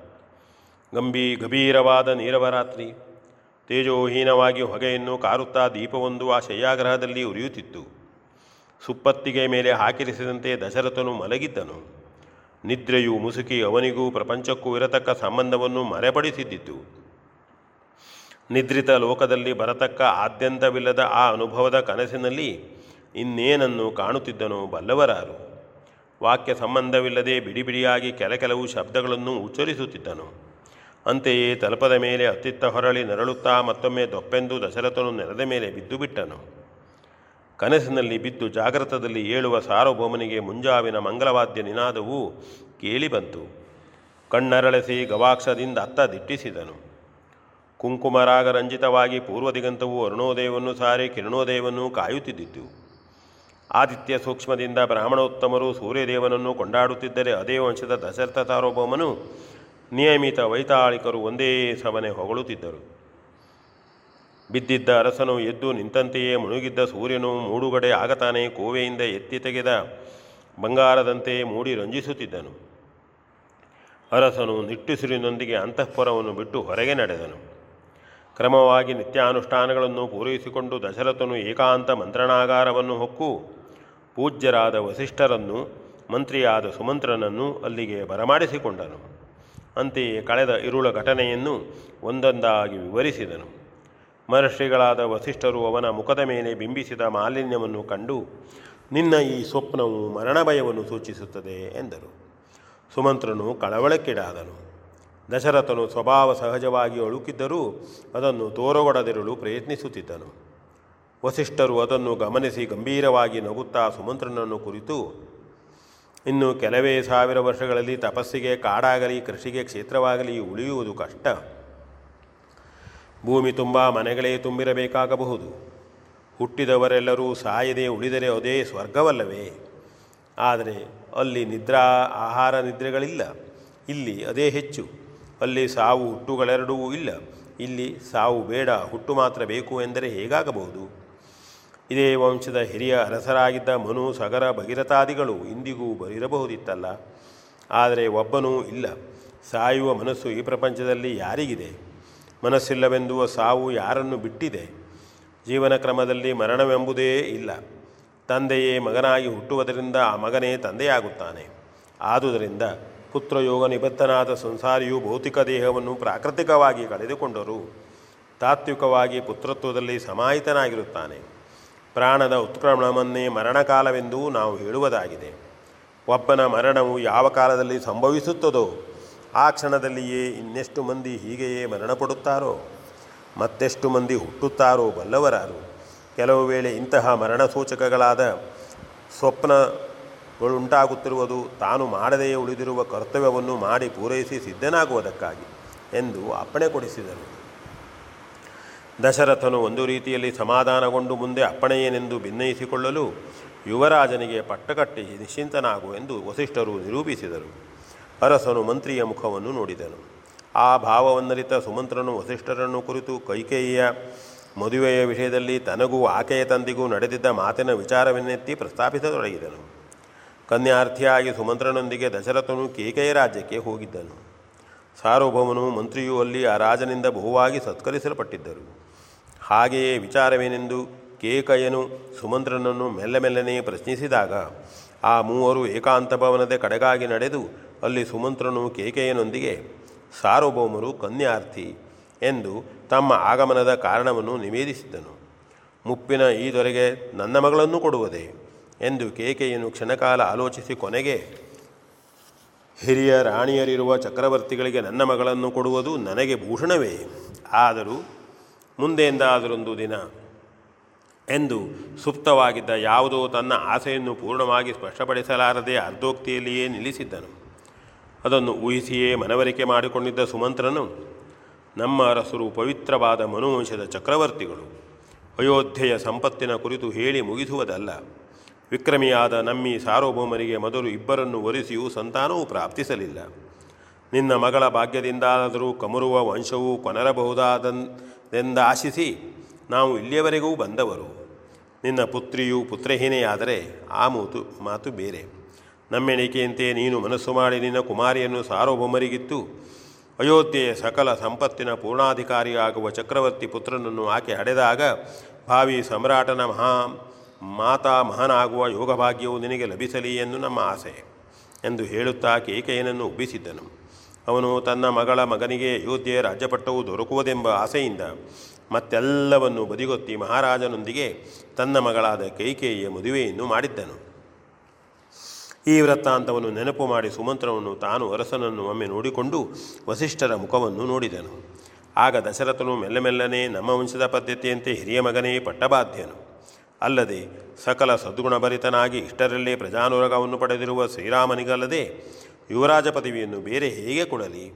ಆದರೂ ನಾವು ನಂಬಿಸಿದ ಕೇಕೆಯ ರಾಜನ ಕುರಿತು ಹೇಗೆ ನಡೆದುಕೊಳ್ಳಲಿ? ದಾರಿಯೇನು ಎಂದು ಅವರಿಬ್ಬರೂ ಕೇಳುವ ಹಾಗೆಯೇ ನುಡಿದನು. ಕ್ಷಣಕಾಲದ ಮೇಲೆ ಪ್ರಜಾಭಿಪ್ರಾಯವು ಹೇಗಿರಬಹುದೆಂದು ವಸಿಷ್ಠರು ಸುಮಂತ್ರನನ್ನು ಕೇಳಿದರು. ಅವನು, ಶ್ರೀರಾಮನನ್ನೇ ಬಯಸಬಹುದು, ಮಾತ್ರವಲ್ಲ, ಅದೇ ನಿರೀಕ್ಷಣೆಯಿಂದ ಸಹ ಕೂಡಿರಬಹುದು, ಎಂದು ಮಹರ್ಷಿಗಳಲ್ಲಿ ಭಿನ್ನಯಿಸಿಕೊಂಡನು ವಸಿಷ್ಠರು ನಿಟ್ಟುಸಿರನ್ನು ಬಿಟ್ಟು ಸ್ವಲ್ಪ ಹೊತ್ತು ಹಾಗೆಯೇ ಆಲೋಚಿಸತೊಡಗಿದರು. ದಶರಥನ ತುಟಿಗಳನ್ನು ನಾಲಿಗೆಯಿಂದ ಸವರಿಕೊಳ್ಳುತ್ತಾ ಪೂಜ್ಯರ ಅಪ್ಪಣೆ ಏನಾಗಬಹುದು ಎಂದು ಅವರನ್ನೇ ನೋಡುತ್ತಿದ್ದನು. ಪೂಜ್ಯರಾದ ವಸಿಷ್ಠರು ಏನನ್ನು ನಿರ್ಧರಿಸಿಕೊಂಡರಂತೆ? ಗಂಭೀರವಾಗಿ ರಾಜನೆಲೆದ ರಾಜ್ಯವೆಂತೂ ಅಂತೆಯೇ ರಾಜ್ಯವಿಲ್ಲದ ರಾಜನೂ ಕೂಡ. ಬಹುಜನರ ಪೈಕಿಯೂ ಶ್ರೀರಾಮನೇ ಯುವರಾಜನಾಗಬೇಕೆಂದಿರಬಹುದಾದರೆ, ಆ ಅಧಿಕಾರದ ಅರ್ಹತೆಯಿಂದ ಕೂಡಿದ ಅವನಿಗೆ ಪಟ್ಟಕೊಟ್ಟುವುದು ಪ್ರಶಸ್ತವು. ಮದುವೆ ಪ್ರಣಯಾದಿಗಳಲ್ಲಿ ಆಡಿರುವ ಮಾತುಗಳನ್ನು ಅವಶ್ಯವೆನಿಸಿದರೆ ಬದಲಿಸುವುದು ಅಕ್ರಮವಾಗಲಾರದೆಂದು ಶಾಸ್ತ್ರಕಾರರ ಅಭಿಪ್ರಾಯವಿದೆ. ಮೇಲಾಗಿ ಸ್ವಯಂ ರಾಜನು ಮಂತ್ರಿಯು ಸ್ಪಷ್ಟವಾದ ಮಾತು ಕೊಡಲಿಲ್ಲವೆಂದು ಇತರರು ಆಡಿಕೊಳ್ಳುವುದಕ್ಕೆ ಆಸ್ಪದವಿದೆ. ಹಾಗೆಂದು ಅದು ಪೂರ್ಣವಾಗಿ ಸರಿಯೆನ್ನಿಸಲೂ ಆರದು. ಅಂತೆಯೇ ಕೇಕೆಯನನ್ನು ನಂಬಿಸಿ ಆಡಿದ್ದ ಮಾತುಗಳು ಮನ್ನಿಸಲ್ಪಡದಿರುವುದು ಕೂಡ ಪೂರ್ಣವಾಗಿ ತಪ್ಪೆನಿಸಲಾರದು. ಲೋಕಹಿತ ದೃಷ್ಟಿಯಿಂದ ಅರಸನಾದವನು ಸಣ್ಣ ಪುಟ್ಟ ಅಪರಾಧಗಳನ್ನು ಮಾಡಲೇಬೇಕಾಗಿ ಬರುವುದು ಶಾಸ್ತ್ರ ದೂಷಿತವಲ್ಲ ಆದರೂ ಈ ಎಲ್ಲ ವಿವೇಚನೆಯಿಂದ ದಶರಥರಾಜನು ತನ್ನ ಅಂತರ್ವಾಣಿಯ ಆದೇಶದಂತೆಯೇ ವರ್ತಿಸುವುದು ವಿಹಿತವು ಎಂದು ನಿರೂಪಿಸಿದರು. ದಶರಥನು ಹಿರಿಯ ಕುಮಾರನಾದ ಶ್ರೀರಾಮನಿಗೆ ಯುವರಾಜ ಪಟ್ಟವನ್ನು ಕಟ್ಟಿದರೆ ಪ್ರಜಾನುರಾಗವು ವಿವರ್ಧಿಸುತ್ತದೆ. ಕೇಕೆಯೇನು ಆಕ್ಷೇಪಿಸಲಾರನು. ಆಕ್ಷೇಪಿಸಿದರೂ ತನ್ನ ಕೈಕೇಯಿಯು ಅದನ್ನು ಮನ್ನಿಸಲಾರಳು. ಮಾತ್ರವಲ್ಲ ಗುಣಾಢ್ಯನಾದ ಭರತನು ಸರ್ವತಾ ಅದಕ್ಕೆ ಆಸ್ಪದವನ್ನೇ ಕೊಡಲಾರನು. ತನ್ನ ಪ್ರಜೆಗಳಿಗೂ ತನಗೂ ಶ್ರೀರಾಮನೇ ಯುವರಾಜನಾಗುವುದು ಇಷ್ಟವು. ಒಂದು ವೇಳೆ ಕೇಕೆಯನ ಪಕ್ಷಪಾತಿಗಳು ಆಕ್ಷೇಪಿಸಿ, ನಮ್ಮ ಕಾರ್ಯಕ್ಕೆ ವಿಘ್ನಕಾರಿಗಳಾಗುವ ಸಂಭವವಿದ್ದರೂ ಕಾರ್ಯವಿದನ್ನು ಆದಷ್ಟು ಶೀಘ್ರವಾಗಿಯೇ ಪೂರೈಸಿಬಿಟ್ಟರೆ, ಮತ್ತೆ ಪಟ್ಟಾಭಿಷೇಕವಾದ ಮೇಲೆ ಯಾರಿಂದ ಏನೂ ಸಾಗಲಾರದೆಂದು ಮನಗಂಡು ಅದನ್ನೇ ವ್ಯಕ್ತಪಡಿಸಿದನು. ಅಂತೆಯೇ ಮರುದಿವಸ ಶುಭ ಮುಹೂರ್ತವಿದ್ದುದರಿಂದ ಅದನ್ನೇ ನಿಶ್ಚಯಿಸಿ ಶ್ರೀರಾಮನ ಯುವರಾಜ ಪಟ್ಟಾಭಿಷೇಕವು ನಿರ್ಣಯಿಸಲ್ಪಟ್ಟಿತು. ಪೂಜ್ಯರಾದ ವಸಿಷ್ಠರು, ಮಂತ್ರಿಯಾದ ಸುಮಂತ್ರನು ಆ ಮಹಾಕಾರ್ಯದ ಸಿದ್ಧತೆಯಲ್ಲಿ ನಿರತರಾದರು. ರಾಜಧಾನಿಯು ಅತಿ ಅವಸರದಿಂದ ಶೋಭಾಯಮಾನವಾಗಿ ಸಂಗರಿಸಲ್ಪಟ್ಟಿತು ನಗರದಲ್ಲೆಲ್ಲ ಶ್ರೀರಾಮನ ಯುವರಾಜ ಪಟ್ಟಾಭಿಷೇಕದ ಸುವಾರ್ತೆಯು ಹಬ್ಬಿ ಪ್ರಜೆಗಳೆಲ್ಲರೂ ಪರಮ ಸಂತೋಷವನ್ನೇ ತಳೆದಿದ್ದರು. ಕುಲಗುರುಗಳಾದ ವಸಿಷ್ಠರು ಶ್ರೀರಾಮನನ್ನು ಬಳಿಗೆ ಕರೆಯಿಸಿಕೊಂಡು ಪಟ್ಟಾಭಿಷಿಕ್ತನಾಗಲು ವ್ರತಸ್ಥನಾಗುವಂತೆಯೇ ತಿಳಿಸಿದರು ದಶರಥನು ಕೌಸಲ್ಯೆಯನ್ನು ಕಂಡು ಈ ವಿಚಾರ ವಿಚಾರವನ್ನು ಅರುಹಿದಾಗ ಅವಳು ಅತಿಯಾದ ಸಂತೋಷದಿಂದ ಅವನ ಪಾದಗಳನ್ನು ಮುಟ್ಟಿ ಕಣ್ಣಿಗೊತ್ತಿಕೊಂಡು ಪ್ರಶಂಸಿಸಿದಳು. ಅಲ್ಲದೆ ಅವಳು ತಾನೇ ಬಂದು ಶ್ರೀರಾಮನನ್ನು ಕಂಡು ಈ ಸಂತೋಷದ ಸುದ್ದಿಯನ್ನು ತಿಳಿಸಿ ಸೀತೆಯನ್ನು ಕುರಿತು, ನಿನ್ನ ಗಂಡನು ನಾಳೆಯಿಂದ ಯುವರಾಜನಾಗುತ್ತಾನೆ, ನೀನು ಅಭಿಷಿಕ್ತಳಾಗುವೆ ಭಾಗ್ಯ ಸಂಪನ್ನೆಯಾಗಿರುವವಳು ಇಂತಹ ಕಾಲದಲ್ಲಿ ಕೈಬಿಟ್ಟು ದಾಮದ, ದಾನ ಧರ್ಮಗಳನ್ನು ಮಾಡಬೇಕು. ದಾಸದಾಸಿಯರಿಗೆ ಬಹುಮಾನಗಳನ್ನಿತ್ತು ಸನ್ಮಾನಿಸಬೇಕು ಸನ್ಮಾನಿಸಬೇಕು ಎಂದು ತಿಳಿಸಿದಳು. ಹಾಗೆಯೇ ಸೀತೆಯ ಕೈಯಿಂದ ಪರಿವಾರದವರಿಗೆಲ್ಲ ಕಾರ್ಯ ಕರೆದು ಬೇಕಾದ ವಸ್ತು ಒಡೆಯುಗಳನ್ನು ತಾನೇ ನಿತ್ತು ಕೊಡಿಸಿದಳು ಮಾತ್ರವಲ್ಲ, ತಾನು ಕೊಟ್ಟು ಮಗನ ಪಟ್ಟಾಭಿಷೇಕದ ಸುವಾರ್ತೆಯನ್ನು ಸಾರಿ ಸಂತೋಷದಿಂದ ಹಿರಿ ಹಿರಿ ಹಿಗ್ಗುತ್ತಿದ್ದಳು. ಮಕ್ಕಳೇ, ಇಲ್ಲದೆ ಬಹುಕಾಲದ ಮೇಲೆ ಮಗನು ಹುಟ್ಟಿದನು. ಅವನು ಸಕಲ ಸದ್ಗುಣ ಭರಿತನು, ಅಪ್ರತಿಮ ಸಾಹಸಿಯು, ಅದ್ಭುತ ಪರಾಕ್ರಮಿಯು, ಅನುರೂಪೆಯಾದ ಪತ್ನಿಯನ್ನೇ ವರಿಸಿದವನು, ಮೇಲಾಗಿ ಸರ್ವಜನಾನುರಾಗವನ್ನೂ ತಳೆದವನು. ಆ ತನ್ನ ಮಗನಿಗೆ ನಾಳೆ ಯುವರಾಜ ಪಟ್ಟಾಭಿಷೇಕವು ನಡೆಯಲೆಂದು ತಿಳಿದ ತಾಯಿ ಕೌಸಲ್ಯೆಯು ಎಷ್ಟು ಸಂತಸಪಟ್ಟಿದ್ದರೂ ಕಡಿಮೆ. ಆಕೆಯ ದಾಸಿಯರಂತೂ ಉತ್ಸವ ಕಾಲದ ಅರ್ಚಕರಂತೆ ಸಂತಸದಿಂದ ಬೀಗಿಯೇ ಹೋಗಿದ್ದರು. ಹಾಗೆಯೇ ಅವಳ ಅರಮನೆಯು ಉಬ್ಬರದ ಕಡಲನ್ನೇ ಹೋಲುವ ಅವಳ ಅಂತರ್ಯದಿಂದಲೇ ಉಬ್ಬಿ ನರ್ತಿಸುತ್ತದೆಯೋ ಎಂಬಂತೆ ಮೆರೆಯುತ್ತಿದ್ದಿತು. ನಮಸ್ಕಾರ, ವಿ. ಎನ್. ಭಾಗವತ್ ಬರಬಳ್ಳಿ. ಇದುವರೆಗೆ ಜೀವನ ಪಾಠ ಕಲಿಕಾ ಆಧಾರಿತ ಕಥೆಯನ್ನ ವಾಚಿಸಿದವರು ವಿ. ಎನ್. ಭಾಗವತ ಬರಬಳ್ಳಿ.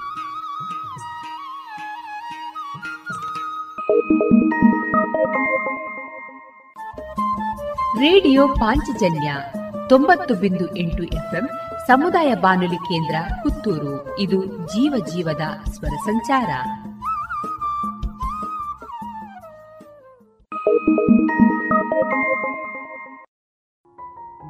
ಇದೀಗ ಶ್ರೀಮತಿ ಅಪರ್ಣಾ ನಿಟಿಲಾಪುರ ಅವರಿಂದ ಭಕ್ತಿ ಗೀತೆಯನ್ನ ಕೇಳೋಣ.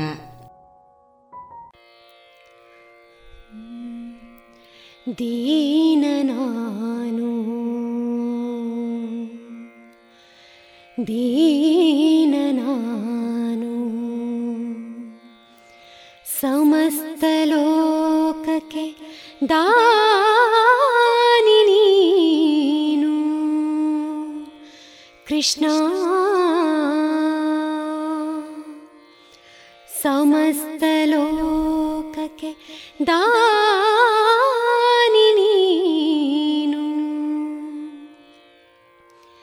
ವಿಚಾರಿಸಲು ಮತಿಹೀನ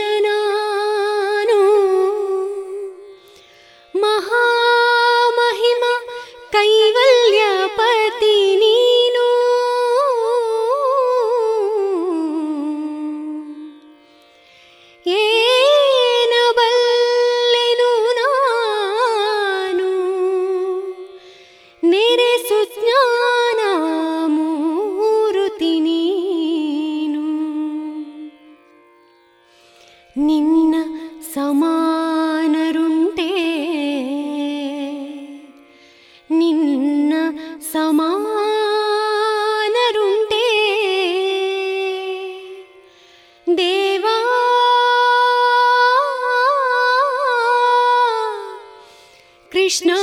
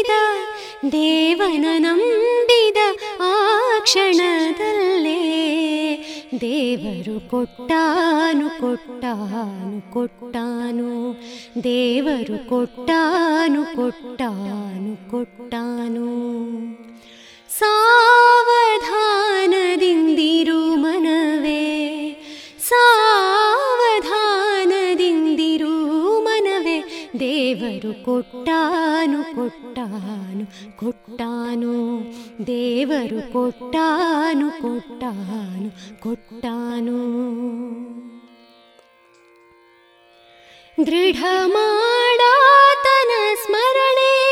भक्तरा बिड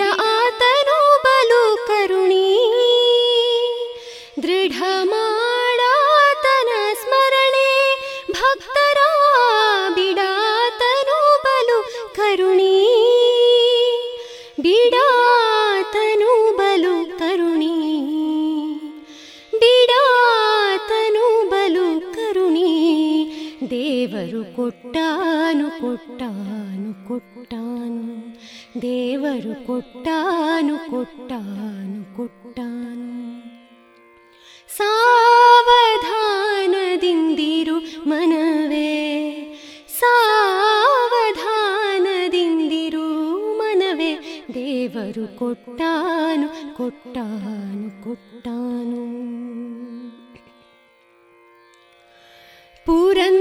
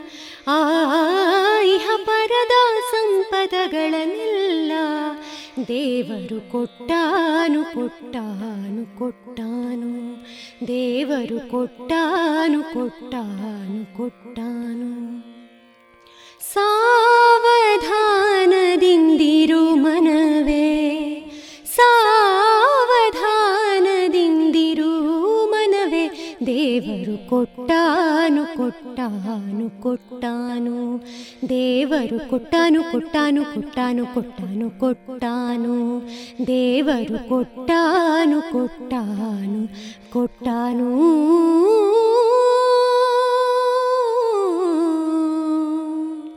ಆ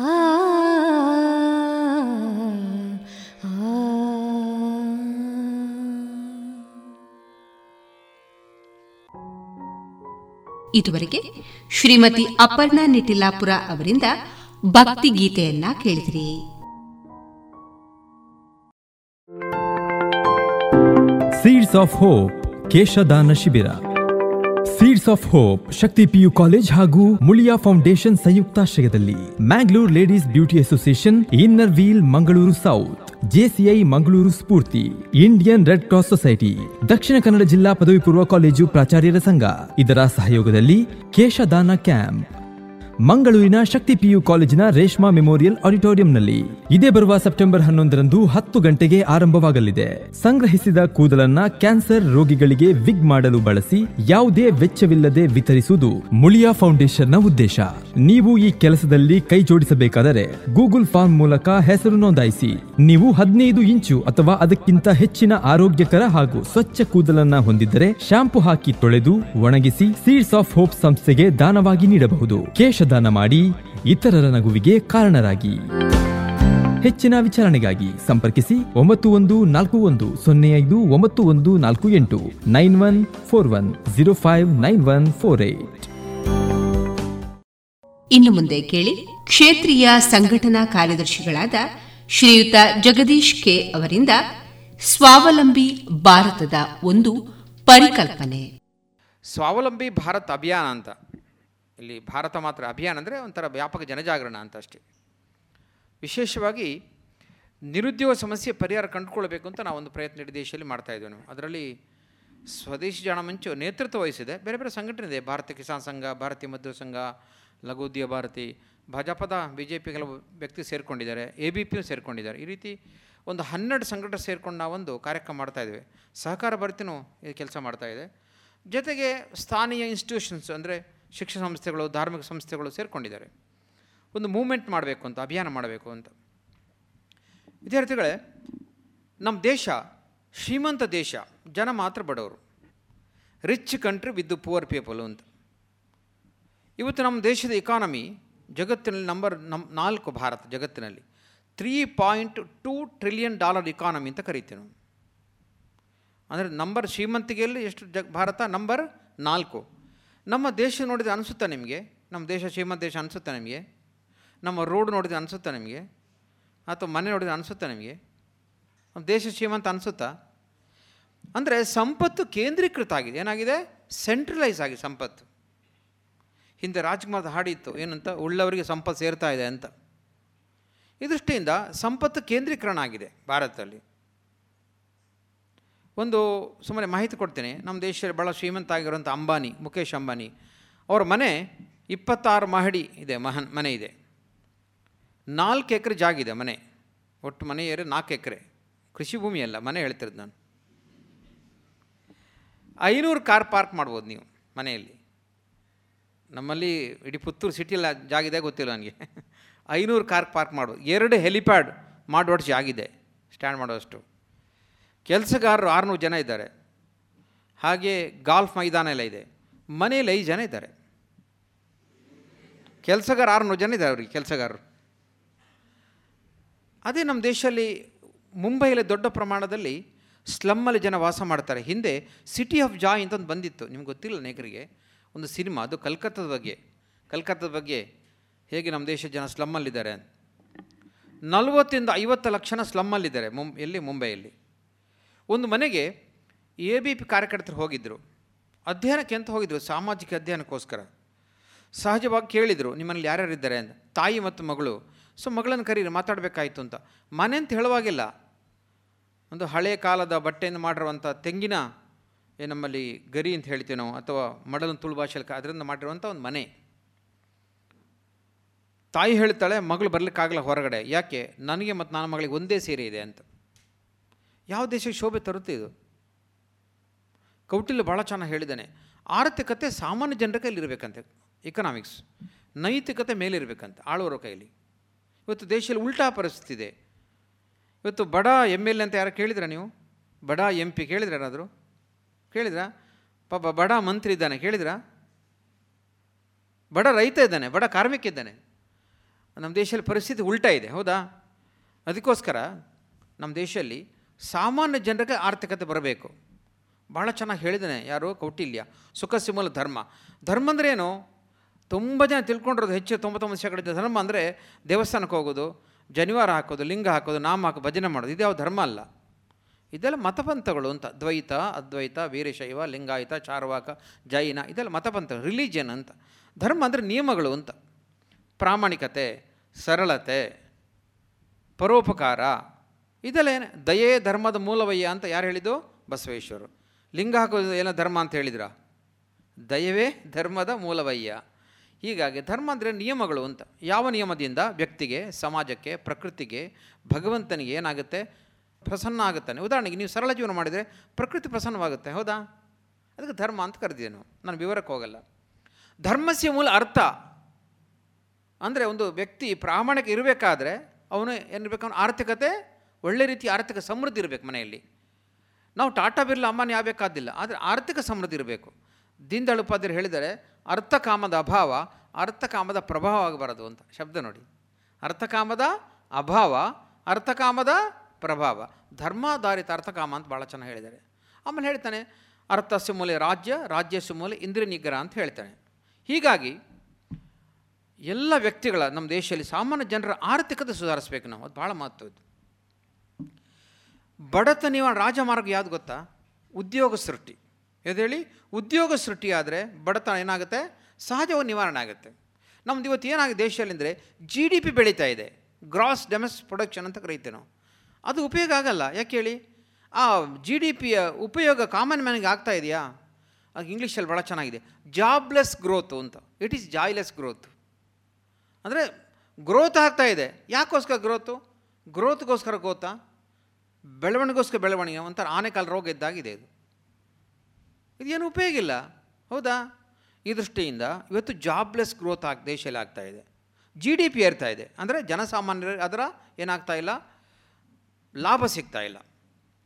ವಿದ್ಯಾರ್ಥಿಗಳೇ, ನಮ್ಮ ದೇಶ ನಿರುದ್ಯೋಗ ಸಮಸ್ಯೆ ಬಗ್ಗೆ ಹೇಳ್ತೀನಿ ನಾನು. ನಮ್ಮ ದೇಶದಲ್ಲಿ ಪ್ರತಿ ವರ್ಷ ಒಂದು ಕೋಟಿ ಇಪ್ಪತ್ತು ಲಕ್ಷ ಡಿಗ್ರಿ ಮಾಡ್ತಾ ಇದ್ದಾರೆ ಪ್ರತಿ ವರ್ಷ ಭಾರತದಲ್ಲಿ. ಎಲ್ಲ ಡಿಗ್ರಿಗಳು ವಿದ್ಯಾರ್ಥಿಗಳೇ ಎಂ ಕಾಮ್ ಬಿ ಕಾಮ್ ಎಲ್ಲ L L B M B B S L ಸೇರಿ. ಉದ್ಯೋಗ ಸೃಷ್ಟಿ ಆಗೋದು ಭಾರತದಲ್ಲಿ ಹತ್ತು ಲಕ್ಷ ಮಾತ್ರ ವಿದ್ಯಾರ್ಥಿಗಳೇ. ಕೇವಲ ಹತ್ತು ಲಕ್ಷ. ಅದರಲ್ಲಿ ನಾಲ್ಕು ಲಕ್ಷ ಪರ್ಮನೆಂಟ್ ಜಾಬ್ ಯಾವುದದು? ಬ್ಯಾಂಕ್ ಎಲ್ ಐ ಸಿ ಕೇಂದ್ರ ಸರ್ಕಾರ, ರಾಜ್ಯ ಸರ್ಕಾರ, ಜಿಲ್ಲಾ panchayat, taluk panchayat. Permanent job secured job ಅಂತ ಕರಿತೇವೆ ನಾವು.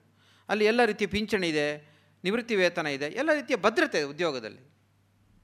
ಇನ್ನು ಆರು lakh temporary job contract labours, ಅತಿಥಿ ಉಪನ್ಯಾಸ, ಇದೆಲ್ಲ ಸಾಮಾನ್ಯ ಜಾಬ್ ಅಂದರೆ ಇದು ಏನು ಹೇಳ್ತಾರೆ?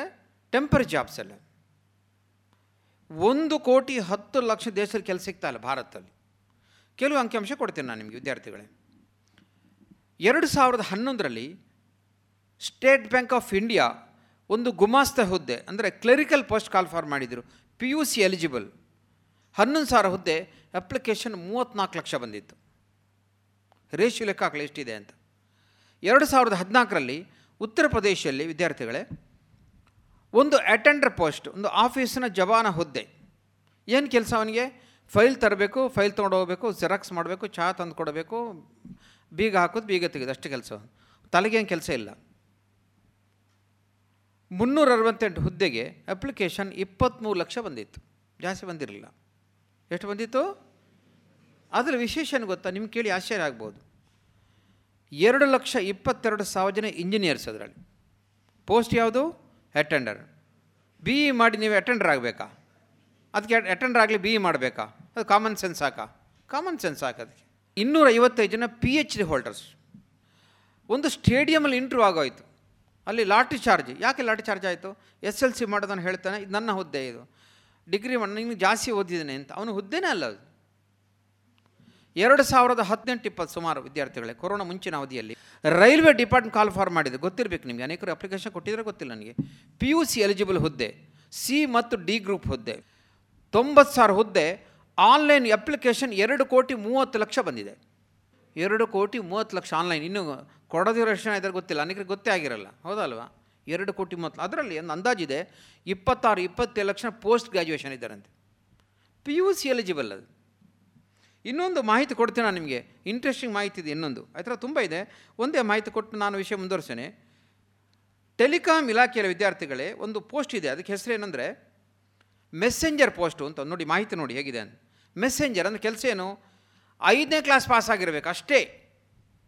ಜಾಸ್ತಿ ಓದಬಾರ್ದು ಅದಕ್ಕೆ. ಅದು ಅಪ್ಪ ಹಿಂದೆ ಬ್ಯಾಂಕಲ್ಲಿತ್ತು ಎಸ್ ಎಲ್ ಸಿ ಫೇಲ್ ಆದರೆ ಮಾತ್ರ ಅಟೆಂಡ್ ಪೋಸ್ಟ್ ಸಿಗ್ತಾಯಿದೆ ಹೌದಾ?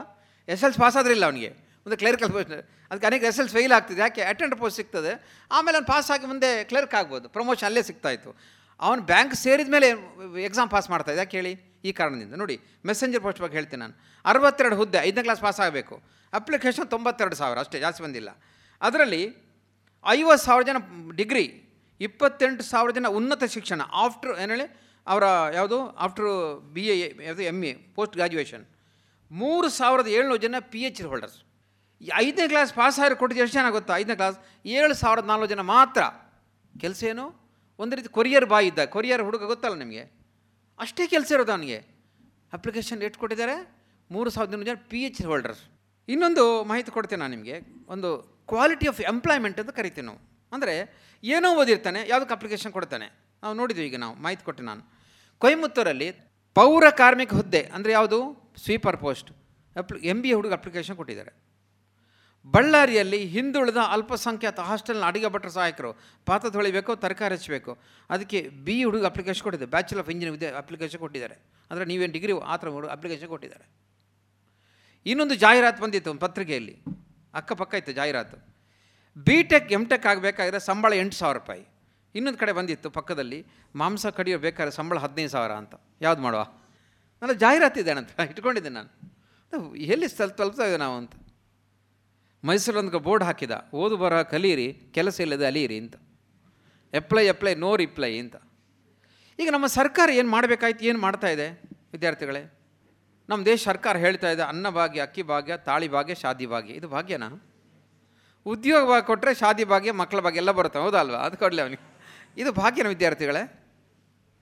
ಯಾವುದು ಕೊಡಬೇಕಾಗಿತ್ತು ಅದು ಕೊಡ್ತಾ ಇಲ್ಲ ನೀವು. ಸರ್ಕಾರ ಏನು ಮಾಡಬೇಕಾಯಿತು ಅಂದರೆ ನೋಡಿ ನಮ್ಮ ದೇಶದಲ್ಲಿ ಸರ್ಕಾರ ಮೂರು ಅಂಶ ಹೇಳ್ತೇನೆ ನಾನು. ಆಮೇಲೆ ನಾವೇನು ಮಾಡಬೇಕು ಅಂತ ಹೇಳ್ತೇವೆ ವಿದ್ಯಾರ್ಥಿಗಳು ನಾವು. ನಮ್ಮ ದೇಶದಲ್ಲಿ ನಲವತ್ನಾಲ್ಕು ಶೇಕಡ ಕೃಷಿ ಭಾರತದಲ್ಲಿ, ಇವತ್ತಿನ ಸ್ಥಿತಿಯಲ್ಲಿ. ಮೂವತ್ತ್ನಾಲ್ಕು ಶೇಕಡ M S M E micro small ಮತ್ತು ಮೀಡಿಯಮ್ ಅತಿ ಸಣ್ಣ ಸಣ್ಣ ಮತ್ತು ಮಧ್ಯಮ ಕೈಗಾರಿಕೆ ಭಾರತದಲ್ಲಿ. ಹದಿನಾಲ್ಕು ಶೇಕಡ ರಿಟೇಲ್ ಸೆಕ್ಟರ್ ಸಣ್ಣ ವ್ಯಾಪಾರ ಭಾರತದಲ್ಲಿ. ಅಂದರೆ ಸಣ್ಣ ಅಂಗಡಿ ಅಂದರೆ ನಾವು ಗೂಡಂಗಡಿ ಪೆಟ್ಟಿ ಅಂಗಡಿ ಅಂತಲ್ಲ, ಸಣ್ಣ ರಿಟೇಲ್ ಸೆಕ್ಟರ್ ಅಂತ ಕರಿತೇವೆ ನಾವು. ಒಂದು ಶೇಕಡ ಸರ್ವಿಸ್ ಸೆಕ್ಟರ್ ಅಷ್ಟೇ ಭಾರತದಲ್ಲಿ. ಐ ಟಿ ಪ್ರೊಫೆಷನ್ಸ್ ಇದೆ ಅಲ್ಲ, ಇವತ್ತು ದೊಡ್ಡ ಪ್ರಮಾಣದಲ್ಲಿ ಒಂದು ಶೇಕಡ ಮಾತ್ರ ಇಡೀ ದೇಶದಲ್ಲಿ ಸಾಫ್ಟ್ವೇರ್ ಎಷ್ಟಿದ್ದಾರೆ ಗೊತ್ತಾ? ಐವತ್ತೈದು ಲಕ್ಷನೇ ಇದ್ದಾರೆ ಅಷ್ಟೇ. ಇಡೀ ದೇಶದ ಐವತ್ತೈದು ಲಕ್ಷ ಸಾಫ್ಟ್ವೇರ್ ಇದ್ದಾರೆ. ಒಂದು ಶೇಕಡ ಡಾಕ್ಟರ್ಸು, ಅಡ್ವೊಕೇಟ್ಸು ಮತ್ತು ಐ ಟಿ ಪ್ರೊಫೆಷನ್ಸ್ ಇದ್ದಾರೆ. ಮೂರು ಪಾಯಿಂಟ್ ಮೂರು ಶೇಕಡ ಭಾರತದಲ್ಲಿ ಕಾರ್ಪೊರೇಟ್ ವರ್ಲ್ಡ್. ಅಂದರೆ ಭಾಳ ದೊಡ್ಡ ಬೃಹತ್ ಕಂಪನಿಗಳು, ದೇಶೀಯ, ವಿದೇಶಿ. ಟಾಟಾ, ಬಿರ್ಲಾ, ಅಂಬಾನಿ, ಇನ್ಫೋಸಿಸ್, ಹಿಂದೂಸ್ತಾನ್, ಲಿವರ್ ಇತ್ಯಾದಿ ಇತ್ಯಾದಿ. ಎರಡು ಪಾಯಿಂಟ್ ಏಳು ಶೇಕಡ ನಮ್ಮ ಸರ್ಕಾರ ನೌಕರ ಭಾರತದಲ್ಲಿ. ಕೇಂದ್ರ ಸರ್ಕಾರ, ರಾಜ್ಯ ಸರ್ಕಾರ, ಜಿಲ್ಲಾ ಪಂಚಾಯತ್, ತಾಲೂಕು ಪಂಚಾಯತ್ ವಿದ್ಯಾರ್ಥಿಗಳೇ. ನಮ್ಮ ಸಮಸ್ಯೆ ಕೇಂದ್ರ ಎಲ್ಲಿದೆ ಅಂದರೆ ಇವತ್ತು ನಮ್ಮ ದೇಶದಲ್ಲಿ ಸಣ್ಣ ಕೈಗಾರಿಕೆ, ಗುಡಿ ಕೈಗಾರಿಕೆ, ಕೃಷಿಕರಿಗೆ ಲಾ, ಇದು ಸಿಗ್ತಾ ಲೋನ್ ಸಿಗ್ತಾ ಇಲ್ಲ. ನಾನು ಸಬ್ಸಿಡಿ ಕೇಳೋದಿಲ್ಲ. ಮನ್ನಾ ಕೇಳ್ತಾ ಇಲ್ಲ ನಾನು. ಯಾರು ತೊಂಬತ್ತೆರಡು ಶೇಕಡ ಸ್ವಯಂ ಉದ್ಯೋಗ ಭಾರತದಲ್ಲಿ ಮಾಡ್ತಾರೆ, ಸರ್ಕಾರ ಮೇಲೆ ಡಿಪೆಂಡ್ ಆಗಿಲ್ಲ ಅವರು. ಅವ್ರಿಗೆ ಎಂಟು ಶೇಕಡ ಸಾಲ ಸಿಗ್ತಾ ಇದೆ. ನಮ್ಮ ದೇಶ ಸಾಲ ಯಾರು ಕೊಡ್ತಾರೆ? ಮಲ್ಯನ ಕೊಡ್ತಾರೆ, ಎಣ್ಣೆ ಪಾರ್ಟಿ ಕೊಡ್ತಾರೆ ಸಾಲ. ಎಣ್ಣೆ ಹಾಕಿ ಈಗ ಇಂಗ್ಲೆಂಡ್ ಕೂತಿದ್ದೇನೆ, ಒಂಬತ್ತು ಸಾವಿರ ಮುನ್ನೂರು ಕೋಟಿ ರೂಪಾಯಿ. ಹೌದಾ? ನಿಮ್ಗೆ ಹೇಳ್ತೀನಿ ನಾನು, ಮನಮೋಹನ್ ಸಿಂಗ್ ಇದ್ರಲ್ಲ, ಮನಮೋಹನ್ ಸಿಂಗ್ ಅವರು. ಅವರು ಎರಡನೇ ಸಲ ಏನು ಯು ಪಿ ಎ ಸರ್ಕಾರ ಇತ್ತಲ್ಲ, ಕಾರ್ಪೊರೇಟ್ ವರ್ಲ್ಡ್ ಕಂಪನಿಯ ಇಪ್ಪತ್ತೈದು ಲಕ್ಷ ಕೋಟಿ ತೆರಿಗೆ ಮನ್ನಾ ಮಾಡಿದರು. ಟ್ಯಾಕ್ಸ್ ವಿನಾಯಿತಿ ಕೊಟ್ಟಿದ್ದರು ದೇಶದಲ್ಲಿ. ಹೀಗೆ ನಮ್ಮ ದೇಶದಲ್ಲಿ ಸಣ್ಣ ಉದ್ಯಮಿ ಸಾಲ ಸಿಗ್ತಾ ಇಲ್ಲ. ಎಂಟು ಶೇಕಡ ಉದ್ಯೋಗ ಸೃಷ್ಟಿ ಮಾಡುವಂಥ ದೊಡ್ಡ ಕಂಪನಿಗಳು ಮತ್ತು ಸರ್ಕಾರಿ ವ್ಯವಸ್ಥೆಗೆ ಭಾರತದಲ್ಲಿ ತೊಂಬತ್ತೆರಡು ಶೇಕಡ ಸಾಲ ಸಿಗ್ತಾ ಇದೆ. ಈಗ ಮುದ್ರಾ ಸ್ಕೀಮ್ ಇದೆ, ಗೊತ್ತಾ ನಿಮಗೆ? ಅದು ರೀಫೈನಾನ್ಸ್ ಅದು. ಇರುವಂಥ ಅಂದರೆ ಏನು ಉದ್ಯೋಗ ಇನ್ನೂ ಚೆನ್ನಾಗಿ ಮಾಡೋದು ಹೇಗೆ ಅಂತ? ಹೊಸ ಫೈನಾನ್ಸ್ ಅಲ್ಲ ರೀಫೈನಾನ್ಸ್ ಈಗ ವ್ಯಾಪಾರ ಮಾಡ್ತಾ ಇನ್ನಷ್ಟು ಇಂಪ್ರೂವ್ ಮಾಡಬೇಕು. ರೀಫೈನಾನ್ಸ್ ಅಂತ. ಅದನ್ನು ಕೇಳಿ ಬ್ಯಾಂಕಲ್ಲಿ ಹೋಗಿ, ಆ ಆ ಥರ ಈ ಸ್ಕೀಮೇ ಇಲ್ಲ ಅಂತ ಮ್ಯಾನೇಜರ್ ಹೇಳ್ತಾರೆ. ಭಾಳ ದುರಂತ ದೇಶದ್ದು ಉದಾಹರಣೆ ಹೇಳ್ತೀನಿ ನಾನು ನಿಮಗೆ. ಈಗ ಇಲ್ಲೆಲ್ಲ ಕಮ್ಮಿ ಇದೆ. ತಳ್ಳುವ ಗಾಡಿ ಅಂತ ಬೆಂಗಳೂರಲ್ಲಿದೆ ಗೊತ್ತಿರಬೇಕು ನಿಮಗೆ. ಅವನು ನೂರು ರೂಪಾಯಿ ಸಾಲ ತೊಗೊಂಡ್ರೆ ಬ್ಯಾಂಕಲ್ಲಿ ಸಾಲ ಸಿಗೋದಿಲ್ಲ ಅವನಿಗೆ, ಮೆಟ್ಲು ಹತ್ತಿಗೆ ಬಿಡೋದಿಲ್ಲ ಅವನಿಗೆ. ನೂರು ರೂಪಾಯಿ ಸಾಲ ತೊಗೊಂಡ್ರೆ ಸಂಜೆ ನೂರ ಹತ್ತು ರೂಪಾಯಿ ಕಟ್ತಾನೆ ಅವನು. ಹತ್ತು ರೂಪಾಯಿ ಬಡ್ಡಿ ಕಟ್ಟು ದಿನಕ್ಕೆ. ತಿಂಗಳು ಎಷ್ಟಾಯಿತು? ಮುನ್ನೂರು ಪರ್ಸೆಂಟ್ ವಿದ್ಯಾರ್ಥಿಗಳೇ. ವರ್ಷಕ್ಕೆ ಎಷ್ಟಾಯಿತು? ಮೂರು ಸಾವಿರದ ಆರುನೂರು ಪರ್ಸೆಂಟ್ ಬಡ್ಡಿ ಕಟ್ಟಬೇಕು ಅವನು. ಯಾರೊಟ್ಟಿಗೆ ಸ್ಪರ್ಧೆ ಮಾಡಬೇಕು ಅವನು. ಆ ಮಂತ್ರಿ ಮಾಲ, ಕಂತ್ರಿ ಮಾಲೊಟ್ಟಿಗೆ ಸ್ಪರ್ಧೆ ಮಾಡಬೇಕು ಅವನು. ತಳ್ಳುವ ಗಾಡಿ ಅವನು. ಅವನಿಗೆ ಬಿಸಿಲಿಗೆ ವ್ಯವಸ್ಥೆಗಳಿಲ್ಲ, ಅವನಿಗೆ ಮಳೆ ಬಂದರೆ ವ್ಯವಸ್ಥೆಗಳಿಲ್ಲ. ಅದಲ್ಲದೆ ದಿನಕ್ಕೆ ಎಂಟು ಜನ ಪೊಲೀಸ್ನವರು ಲಂಚ ತಗೊಳ್ತಾರಂತೆ. ಹತ್ತು ರೂಪಾಯಿ ತೊಗೊಳ್ತಾರೆ ಲಂಚ ಪೊಲೀಸ್ನವರು. ಭಿಕ್ಷುಕರ ಥರ ಇವತ್ತು. ದುರ್ದೈವ ನಮ್ಮ ದೇಶದಲ್ಲಿ. ಎಂಬತ್ತು ರೂಪಾಯಿ ಲಂಚ ಕೊಡ್ತಾನೆ. ನನಗೆ ಒಬ್ಬ ತಳ್ಳುವ ಗಾಡಿಯವನು ಹೇಳಿದ ಪಾಪ. ಎಂಥ ಕಣ್ಣೀರು ಹಾಕಿದವನು. ಸರ್, ಎಂಟು ಜನ ಪೊಲೀಸ್ನವ್ರು ಬರ್ತಾರೆ, ಲಂಚ ಕೊಡಬೇಕು ಅವರಿಗೆ. ಎರಡಕ್ಕೆ ಸ್ಪರ್ಧೆ ಮಾಡಬೇಕು ಅವನು? ದೊಡ್ಡ ದೊಡ್ಡ ಮಾಲ್ ಜೊತೆ ಸ್ಪರ್ಧೆ ಮಾಡಬೇಕು. ನಿಮ್ಗೆ ಗೊತ್ತಿರಬೇಕು? ಈ ವಾಲ್ಮಾರ್ಟ್ ಕಂಪನಿ ಅಂತ ಅಮೇರಿಕನ್ ಕಂಪನಿ ಗೊತ್ತಿರಬೇಕು ಅನೇಕರಿಗೆ. ನೀವು ಓದಿರಬೇಕು ಗೊತ್ತಿಲ್ಲ. ಸಣ್ಣ ವ್ಯಾಪಾರದ ದೊಡ್ಡ ಕಂಪನಿ ಅದು. ವ್ಯಾಪಾರ ಸಣ್ಣದು. ನಿಮ್ಗೆ ಗೊತ್ತಾ? ಒಂದು ಅಂಗಡಿ ವಿಸ್ತೀರ್ಣ ಎಂಬತ್ತೈದು ಸಾವಿರ ಸ್ಕ್ವೇರ್ ಫೀಟ್ ಇದೆ. ಅಂದರೆ ಸುಮಾರು ಎರಡು ಎಕರೆ ಇದೆ ಒಂದು ಅಂಗಡಿ ವಿಸ್ತೀರ್ಣ. ಒಂದು ಅಂಗಡಿಯಲ್ಲಿ ಎಂಬತ್ತೈದು ಸಾವಿರ, ಎಂಬತ್ತು ಸಾವಿರ ಐಟಮ್ ಹಾಕ್ತಾನೆ ಎವರೇಜ್ ಅವನು. ಒಂದು ಅಂಗಡಿ, ಚಿಲ್ಲರೆ ಅಂಗಡಿ. ಎಷ್ಟು ಐಟಮ್ ಇದೆ? ಎಂಬತ್ತು ಸಾವಿರ, ಒಂದು ವರ್ಷದ ವಾರ್ಷಿಕ ವ್ಯವಹಾರ ಇಪ್ಪತ್ತೆಂಟು ಲಕ್ಷ ಕೋಟಿ ದಾಟಿದವನು. ಅವ್ರ ನೀವು ಸ್ಪರ್ಧೆ ಮಾಡಲಿಕ್ಕೆ ಸಾಧ್ಯ ಆಗುತ್ತೆ ನಿಮಗೆ? Buy high sell low. ಹೌದಾ, ಏನು ಹೇಳಿ? ಮಾಲ್ ಮಾಡ್ತೀರಿ ಯಾಕೆ ಹೇಳಿ? ಬೈ ಹೈ ಎಲ್ಲಿಂದ? ಉತ್ಪಾದಕರಿಂದ. Sell low. ಕಮ್ಮಿಯಲ್ಲಿ ಮಾರಾಟ ಮಾಡು. ಆಮೇಲೆ ಏನು? ಕಾಂಪಿಟೇಷನ್ ಮುಕ್ತಾಯ ಆಗುತ್ತೆ. Buy low, sell high. Predator pricing ಅಂತ ಕರಿತೇವೆ ಕುತಂತ್ರ ನೀತಿಯನ್ನು ಸುಲಭ ಹೇಳಬೇಕು ಕನ್ನಡದ ಹೇಳಬೇಕಾದ್ರೆ. ಅಂದರೆ ಈ ಮಾಲ್ಗಳು ಬಂದರೆ, ಇವತ್ತು ನಾನು ಹೇಳ್ತೇನೆ, ಅಮೇರಿಕಾದಲ್ಲಿ ಒಂದು ಕೆ ಜಿ ತೊಗರಿ ಬೆಳೆ ಐನೂರು ರೂಪಾಯಿ ಆಗಿದೆ. ಯಾಕೆ ಹೇಳಿ, ಇಡೀ ದೇಶದ ಮೂರು ಕಂಪನಿ ಕಂಟ್ರೋಲ್ ಮಾಡ್ತಾ ಇದ್ದಾರೆ. ನಮ್ಮಲ್ಲಿ ಆಲ್ರೆಡಿ ಕಾಂಪಿಟೇಷನ್ ಇದೆ ಭಾರತದಲ್ಲಿ. ನೋಡಿ, ಉದಾಹರಣೆಗೆ, ಅಮೇರಿಕದಲ್ಲಿ ಮೂರು ಕಿಲೋಮೀಟರ್ ಒಂದು ಅಂಗಡಿ ಇದೆ ಅಮೇರಿಕದಲ್ಲಿ. ಭಾರತದಲ್ಲಿ ಒಂದು ಕಿಲೋಮೀಟರ್ಗೆ ಹದಿನೈದು ಅಂಗಡಿ. ಇಲ್ಲಿ ಕಾಂಪಿಟೇಷನ್ ಆಲ್ರೆಡಿ ಇದೆ. ಫೇರ್ ಕಾಂಪಿಟೇಷನ್ ನಮ್ಮದು ಅದು ಫ್ರೀ ಕಾಂಪಿಟೇಷನ್ ಅರ್ಥ ಮಾಡ್ಕೊಳ್ಬೇಕು ನಾವು. ಹೀಗಾಗಿ ವಿದ್ಯಾರ್ಥಿಗಳೇ, ನಮ್ಮ ದೇಶದಲ್ಲಿ ಸಣ್ಣ ಕೈಗಾರಿಕೆ, ಅದಕ್ಕೆ ಸರ್ಕಾರದ ಪಾಲಿಸಿ ಬದಲಾವಣೆ, ಅದಕ್ಕೋಸ್ಕರ ಹೋರಾಟ ಮಾಡಬೇಕು ನಾವು. ಸರ್ಕಾರ ಪ್ರೆಷರ್ ಇರಬೇಕು ನಾವು. ಎರಡು ವಿದ್ಯಾರ್ಥಿಗಳೇ, ನಮ್ಮ ಕಾಲೇಜಲ್ಲಿ ಸ್ಕಿಲ್ ಇಲ್ಲ.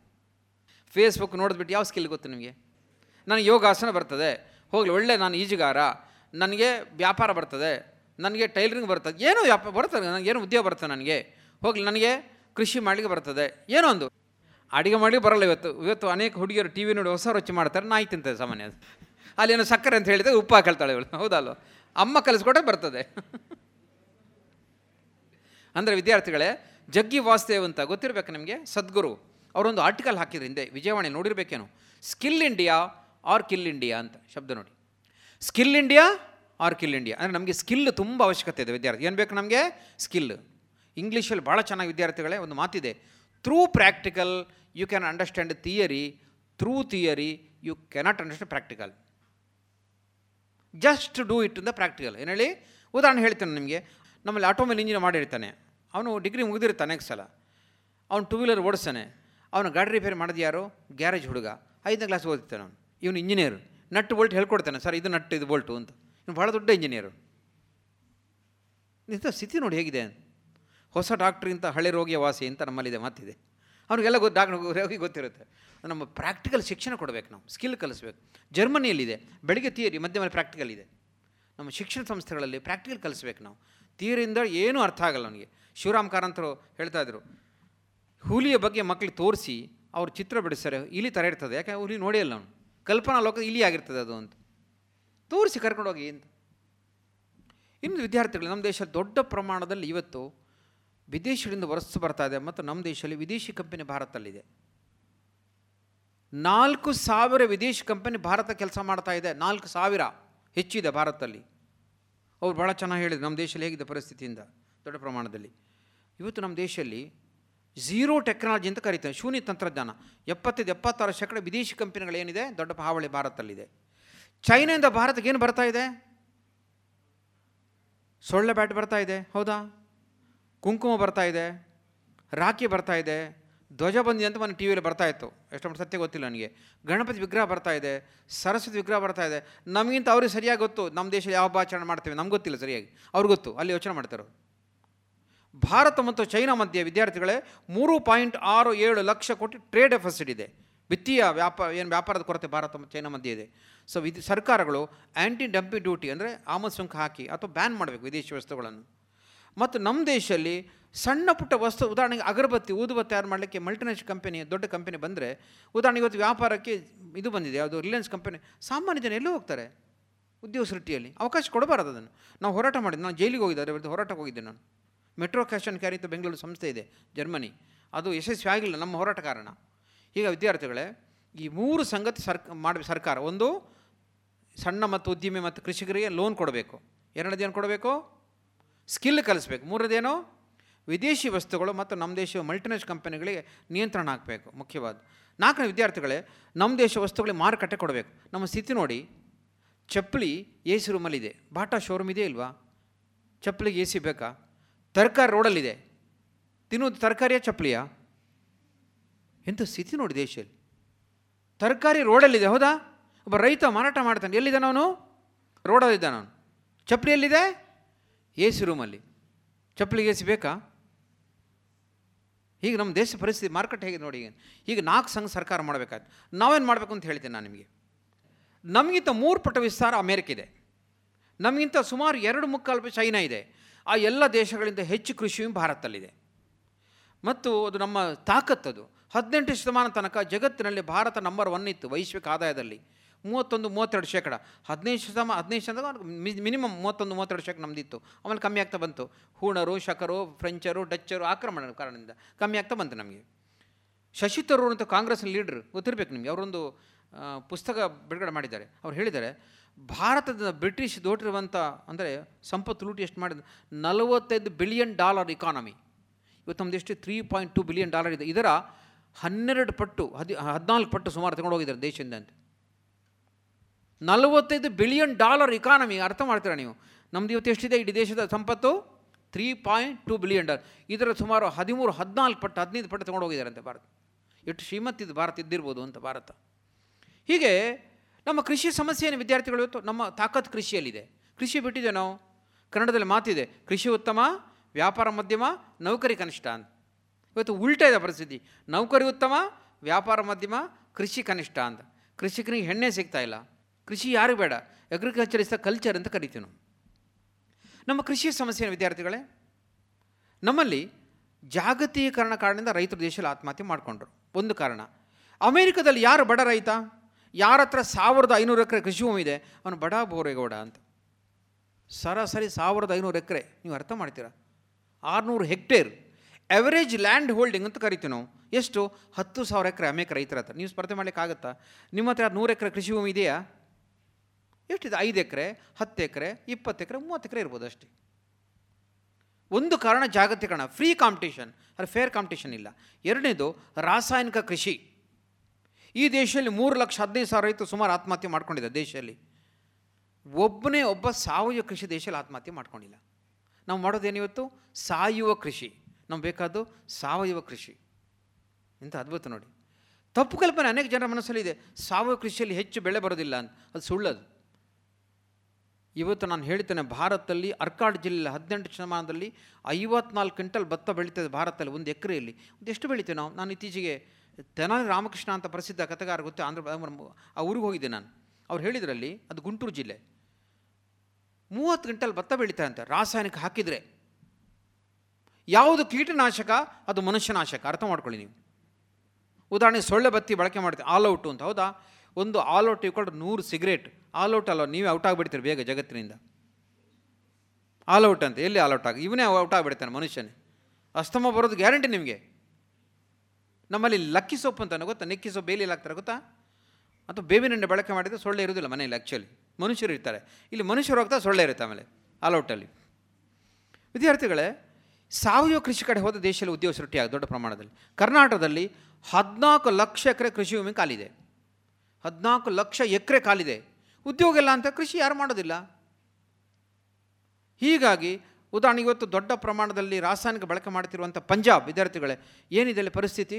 ಹೆಚ್ಚು ಪ್ರಮಾಣ ಕ್ಯಾನ್ಸರ್ ಹರಡ್ತಾ ಇದೆ. ಒಂದು ಎಕ್ಸ್ಪ್ರೆಸ್ ಇದೆ ಬಟಿಂಡ ಅಂತ ಊರಿದೆ ಕೋಟಕ್ಕೆ ಹೋಗುತ್ತೆ ರಾಜಸ್ಥಾನಕ್ಕೆ. ಹೆಸರು ಕ್ಯಾನ್ಸರ್ ಎಕ್ಸ್ಪ್ರೆಸ್ ಅಂತ. ಟ್ರೈನಿಂಗ್ ಕ್ಯಾನ್ಸರ್ ಆಗಿಲ್ಲ, ಮನುಷ್ಯನ ಕ್ಯಾನ್ಸರ್ ಆಗಿರೋದು. ಇನ್ನೊಂದು ಟ್ರೈನ್ ಇದೆ ಗೊತ್ತಾ? ಕಿಡ್ನಿ ಎಕ್ಸ್ಪ್ರೆಸ್ ಅಂತ. ಟ್ರೈನ್ ಕಿಡ್ನಿ ಇಲ್ಲ, ಮನುಷ್ಯರ ಕಿಡ್ನಿ ಹೋಗಿದೆ. ಇಡೀ ಎಕ್ಸ್ಪ್ರೆಸ್ಸಲ್ಲಿ ಬರೀ ಕಿಡ್ನಿ ಹೋಗಿರೋರು ಇದ್ದಾರೆ. ಏನು ಕೀಟನಾಶಕ, ಮನುಷ್ಯನಾಶಕ ಅದು. ವೆರಿ ಸಿಂಪಲ್ ಅದು. ಭಾರತದಲ್ಲಿ ಇವತ್ತು ಆರು ಲಕ್ಷ ಕೋಟಿ ರೂಪಾಯಿಯ ಕೀಟನಾಶಕ ಬಳಕೆ ಮಾಡ್ತೀವಿ ನಾವು. Suphala, urea, D A P ಎಂಡ್ರಾಕ್ಸ್ malathion ಆರು ಲಕ್ಷ ಕೋಟಿ ರೂಪಾಯಿ ನೀವು ಕಲ್ಪನೆ ಮಾಡ್ತೀರಾ? ಕರ್ನಾಟಕ ಸರ್ಕಾರ ಬಜೆಟ್ನ ಮೂರು ಪಟ್ಟು ಜಾಸ್ತಿ ಬಳಕೆ ಮಾಡ್ತೀವಿ ನಾವು, ಉಪಯೋಗ ಮಾಡ್ತೀವಿ ನಾವು. ಅಂದರೆ ರಾಸಾಯನಿಕ ಕೃಷಿ, ಕೃಷಿನೇ ಅಲ್ಲ ಅದು. ಕರ್ನಾಟಕದಲ್ಲಿ ಮೂವತ್ತ್ಮೂರು ಶೇಕಡ ಭೂಮಿ ಬರಡಾಗ್ತಾ ಇದೆ. ಕೃಷಿಯೋಗಿ ಉದಾಹರಣೆಗೆ ಇವತ್ತು ಅನೇಕರು ಮಲೆನಾಡುಗಳಲ್ಲಿ ಕೇರಳದವರೆಗೆ ನಮ್ಮ ಶುಂಠಿಗೋಸ್ಕರ ಭೂಮಿ ಬಿಟ್ಟು ಬಿಟ್ಟುಕೊಟ್ಟು, ಇವತ್ತು ಏನು ಪರಿಸ್ಥಿತಿ? ಹತ್ತು ವರ್ಷ ಆಮೇಲೆ ಏನೂ ಆಗೋದಿಲ್ಲ ಅದರಲ್ಲಿ, ಹೌದಾ?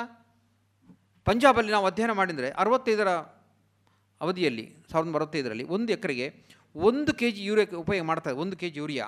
ಇವತ್ತು ವಿದ್ಯಾರ್ಥಿಗಳೇ ನೂರೈವತ್ತಾರು ಕೆ ಜಿ ಬಳಕೆ ಮಾಡ್ತಾರೆ, ನೂರೈವತ್ತಾರು, ಒಂದು ಎಕರೆಗೆ. ಹೀಗಾಗಿ ರಾಸಾಯನಿಕ ಕೃಷಿ ದೇಶದಲ್ಲಿ ಕೃಷಿ ಸಂಪೂರ್ಣ ಹಾಳಾಗೋಯ್ತು ನಮ್ಮಲ್ಲಿ ಬಹುಬೆಳೆ ಪದ್ಧತಿ ಏನು ಹೇಳಿ ಮಲ್ಟಿ ಕ್ರಾಪ್ ಎಷ್ಟು ವೆರೈಟಿ ಭತ್ತ ಇದೆ ಭಾರತದಲ್ಲಿ? ಎರಡು ಲಕ್ಷ ವೆರೈಟಿ ಭತ್ತ ಇದೆ ಭಾರತದಲ್ಲಿ ಅಂತ. ಬ್ರಿಟಿಷ್ ಬರೆದಿದ್ದಾರೆ. ಒಂದು ಪುಸ್ತಕದಲ್ಲಿ ಇದೆ. ಎಷ್ಟು ವೆರೈಟಿ ಬಾಳೆಹಣ್ಣು ಇರ್ಬೋದು? ಮೂರು ಸಾವಿರದ ಐನೂರು ವೆರೈಟಿ ಬಾಳೆಹಣ್ಣು ಇದೆ ಭಾರತದಲ್ಲಿ. ನಮ್ಗೆ ಯಾವ್ದು ಗೊತ್ತು? ನೇಂದ್ರ, ಗಾಳಿ ಬಾಳೆ, ಚಂದ್ರ ಬಾಳೆ, ಸೂರ್ಯ ಬಾಳೆ ಐನೂರು ಯಾವ್ದು ಗೊತ್ತಿಲ್ಲ, ಹೌದಲ್ಲ? ಮೊಬೈಲ್ ಸಂಖ್ಯೆ ಎಷ್ಟು? ಬಾಳೆಹಣ್ಣು ಗೊತ್ತು ನಮಗೆ ಎಷ್ಟು ವಿದ್ಯಾರ್ಥಿಗಳೇ ನಮ್ಮದು ಬಹುಬೆಳೆ ಪದ್ಧತಿ. ನಮ್ದು ಏನಾಯಿತು?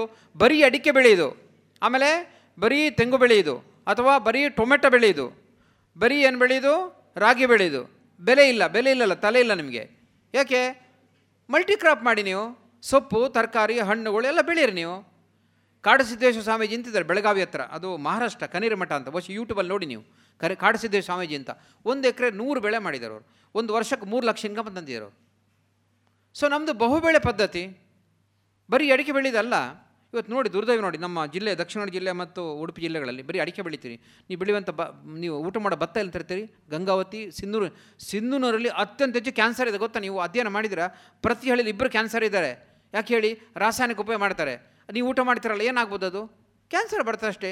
ಅಡಿಕೆಲಿ ಬಂದಿರೋ ಹಣ ಎಲ್ಲ ಎಲ್ಲಿಗೋಯ್ತು ಡಾಕ್ಟ್ರಿಗೆ ಹೋಗುತ್ತೆ ಅಷ್ಟೇ. ನೀವು ಡಾಕ್ಟ್ರನ್ನ ಉದ್ಧಾರ ಮಾಡಿದ್ದೀರಿ, ಇನ್ನು ಯಾರು ನೀವು ಉದ್ದ, ಒಂದು ಉದ್ಧಾರ ಆಗಲ್ಲ. ಹೌದಾ? ಅಂದರೆ ಆಯುರ್ವೇದದಲ್ಲಿ ಹೇಳಿದರೆ ಯಾವುದೇ ಆಹಾರ ನಲವತ್ತಿಂದ ನೂರು ಕಿಲೋಮೀಟರ್ ಬೆಳೆದಿರಬೇಕು ನಮ್ಮ ಆಹಾರ. ಗಂಗಾವತಿ ಅಕ್ಕಿಲಿ ಊಟ ಮಾಡಬಾರ್ದು ನೀವು. ಇಲ್ಲಿ ಆ್ಯಪಲ್ ತಿನ್ನಬಾರ್ದು ಸೇಬು ತಿನ್ನಬಾರ್ದು ಅವ್ರು ಹೇಳ್ತಾರೆ ಆ್ಯಪಲ್ ತಿನ್ನಿ ತಿನ್ನಬಾರ್ದು ಇಲ್ಲಿ. ನಮ್ಮ ಪ್ರದೇಶ ಆ್ಯಪಲ್ ಬೆಳೆದಿಲ್ಲ. ಪೇರಳೆ ತಿನ್ಬೇಕು ನಾವು. ಸೇಬು ಬೇಡ, ಸೀಬೆ ತಿನ್ನಿ ಅಂತ ಹೇಳ್ತೀವಿ ನಾವು. ತಿನ್ನಬಾರ್ದು ನಮ್ಮ ಪ್ರದೇಶ ಆಹಾರ ಅಲ್ಲ ಅದು. ಸಿ ಸಾಮೆ ನವಣೆ ಸಜ್ಜೆ ತಿನ್ನಬಾರ್ದು ಇಲ್ಲಿ ಪ್ರದೇಶ ಆಹಾರ ಅಲ್ಲ. ಯಾರು ಕೆಲವರೆಲ್ಲ ಇಡೀ ರಾಜ, ದೇಶದ ಸಾಮ್ಯನವಣೆ ತಿನ್ನಬಾರ್ದು ಈ ಪ್ರದೇಶ ಆಹಾರ ಅಲ್ಲ. ಕುಚಿಲಕ್ಕೆ ನಮ್ಮ ಪ್ರದೇಶ. ಎಲ್ಲ ರಾಗಿ ಇದೆ ತಿಂತಾರೆ, ಎಲ್ಲ ಜೋಳ ತಿಂತಾರೆ. ಆಯುರ್ವೇದ ಪ್ರಕಾರ ನಲವತ್ತರಿಂದ ನೂರು ಕಿಲೋಮೀಟರ್ ಬೆಳೆಯುವ ಆಹಾರ ಬೆಳಿಬೇಕು ನಾವು. ಹೀಗಾಗಿ ಬಹು ಬೆಳೆ ಪದ್ಧತಿ. ಇದುವರೆಗೆ ಕ್ಷೇತ್ರೀಯ ಸಂಘಟನಾ ಕಾರ್ಯದರ್ಶಿಗಳಾದ ಶ್ರೀಯುತ ಜಗದೀಶ್ ಕೆ ಅವರಿಂದ ಸ್ವಾವಲಂಬಿ ಭಾರತದ ಕುರಿತ ಒಂದು ಪರಿಕಲ್ಪನೆಯ ನೋಟವನ್ನ ಅಲಿಸಿದಿರಿ ಇನ್ನು ಮುಂದುವರಿದ ಭಾಗ ನಾಳೆ ಸಂಚಿಕೆಯಲ್ಲಿ ಕೇಳೋಣ.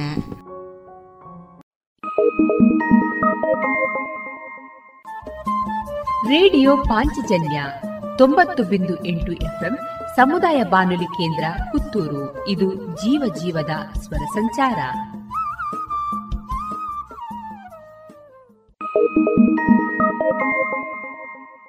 ಇನ್ನು ಮುಂದೆ ಮಧುರಗಾನ ಪ್ರಸಾರಗೊಳ್ಳಲಿದೆ.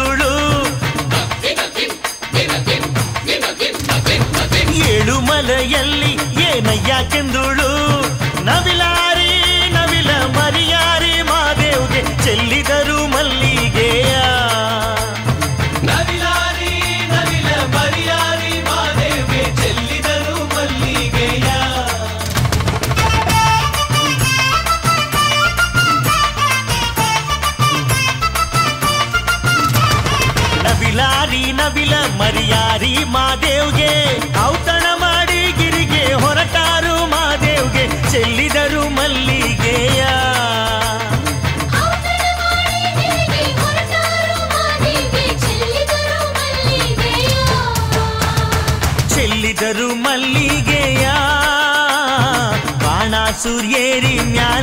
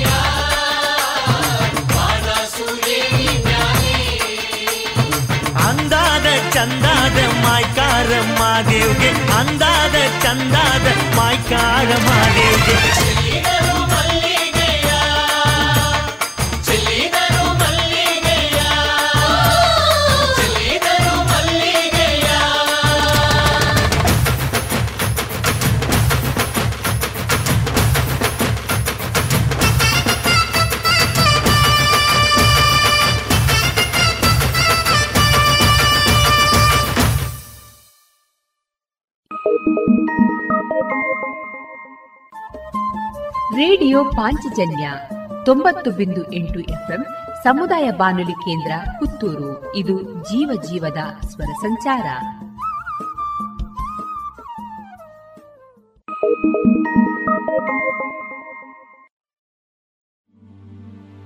ನಿಂಬಿಯ ಬನಾದ ಮ್ಯಾಗಳ ಚಂದ್ರಮ ಚೆಂಡಾಡಿದ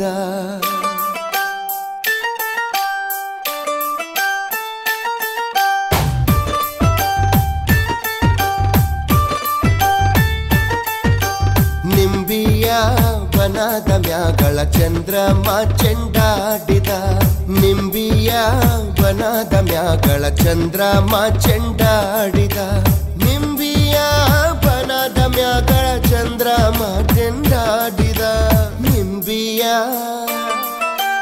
ನಿಂಬಿಯ ನಿಂಬಿಯ ಬನಾದ ಮ್ಯಾಗಳ ಚಂದ್ರಮ ಚೆಂಡಾಡಿದ.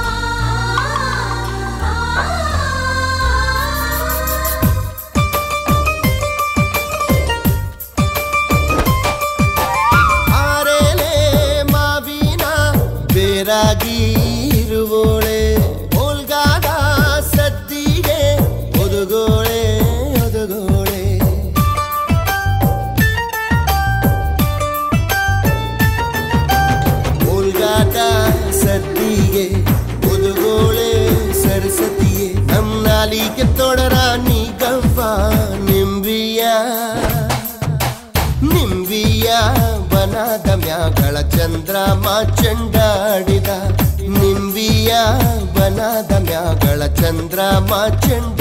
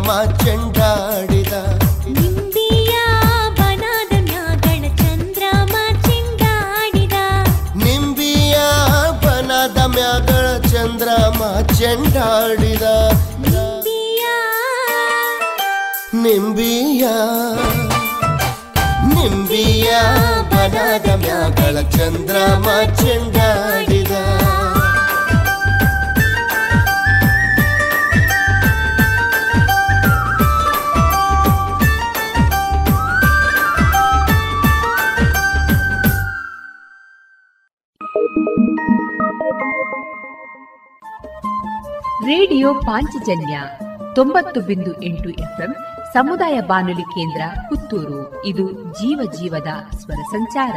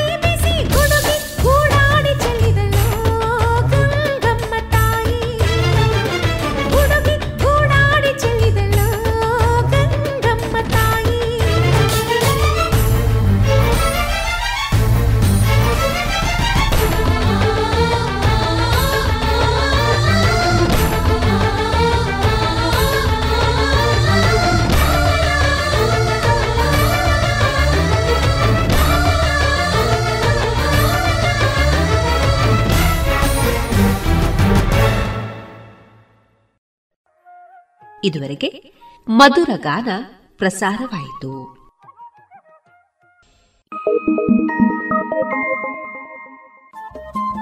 ರೇಡಿಯೋ ಪಾಂಚಜನ್ಯ ತೊಂಬತ್ತು ಬಿಂದು ಎಂಟು ಎಫ್ಎಂ ಸಮುದಾಯ ಬಾನುಲಿ ಕೇಂದ್ರ ಪುತ್ತೂರು. ಇದು ಜೀವ ಜೀವದ ಸ್ವರ ಸಂಚಾರ.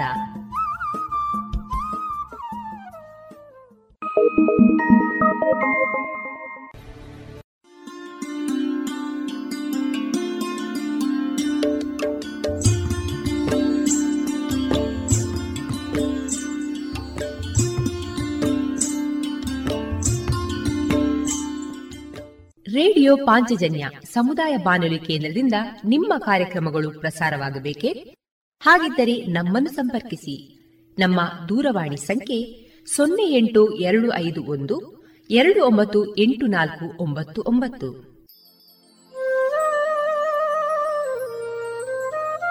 ಗಮನಿಸಿ ಕೇಳುವರೆ ನಮ್ಮ ಕಾರ್ಯಕ್ರಮಗಳನ್ನು ವೆಬ್ಸೈಟ್ ಮೂಲಕ ಕೂಡ ಆಲಿಸಬಹುದು. ನಮ್ಮ ವೆಬ್ಸೈಟ್ ವಿಳಾಸ W W dot radio Panchajanya dot com.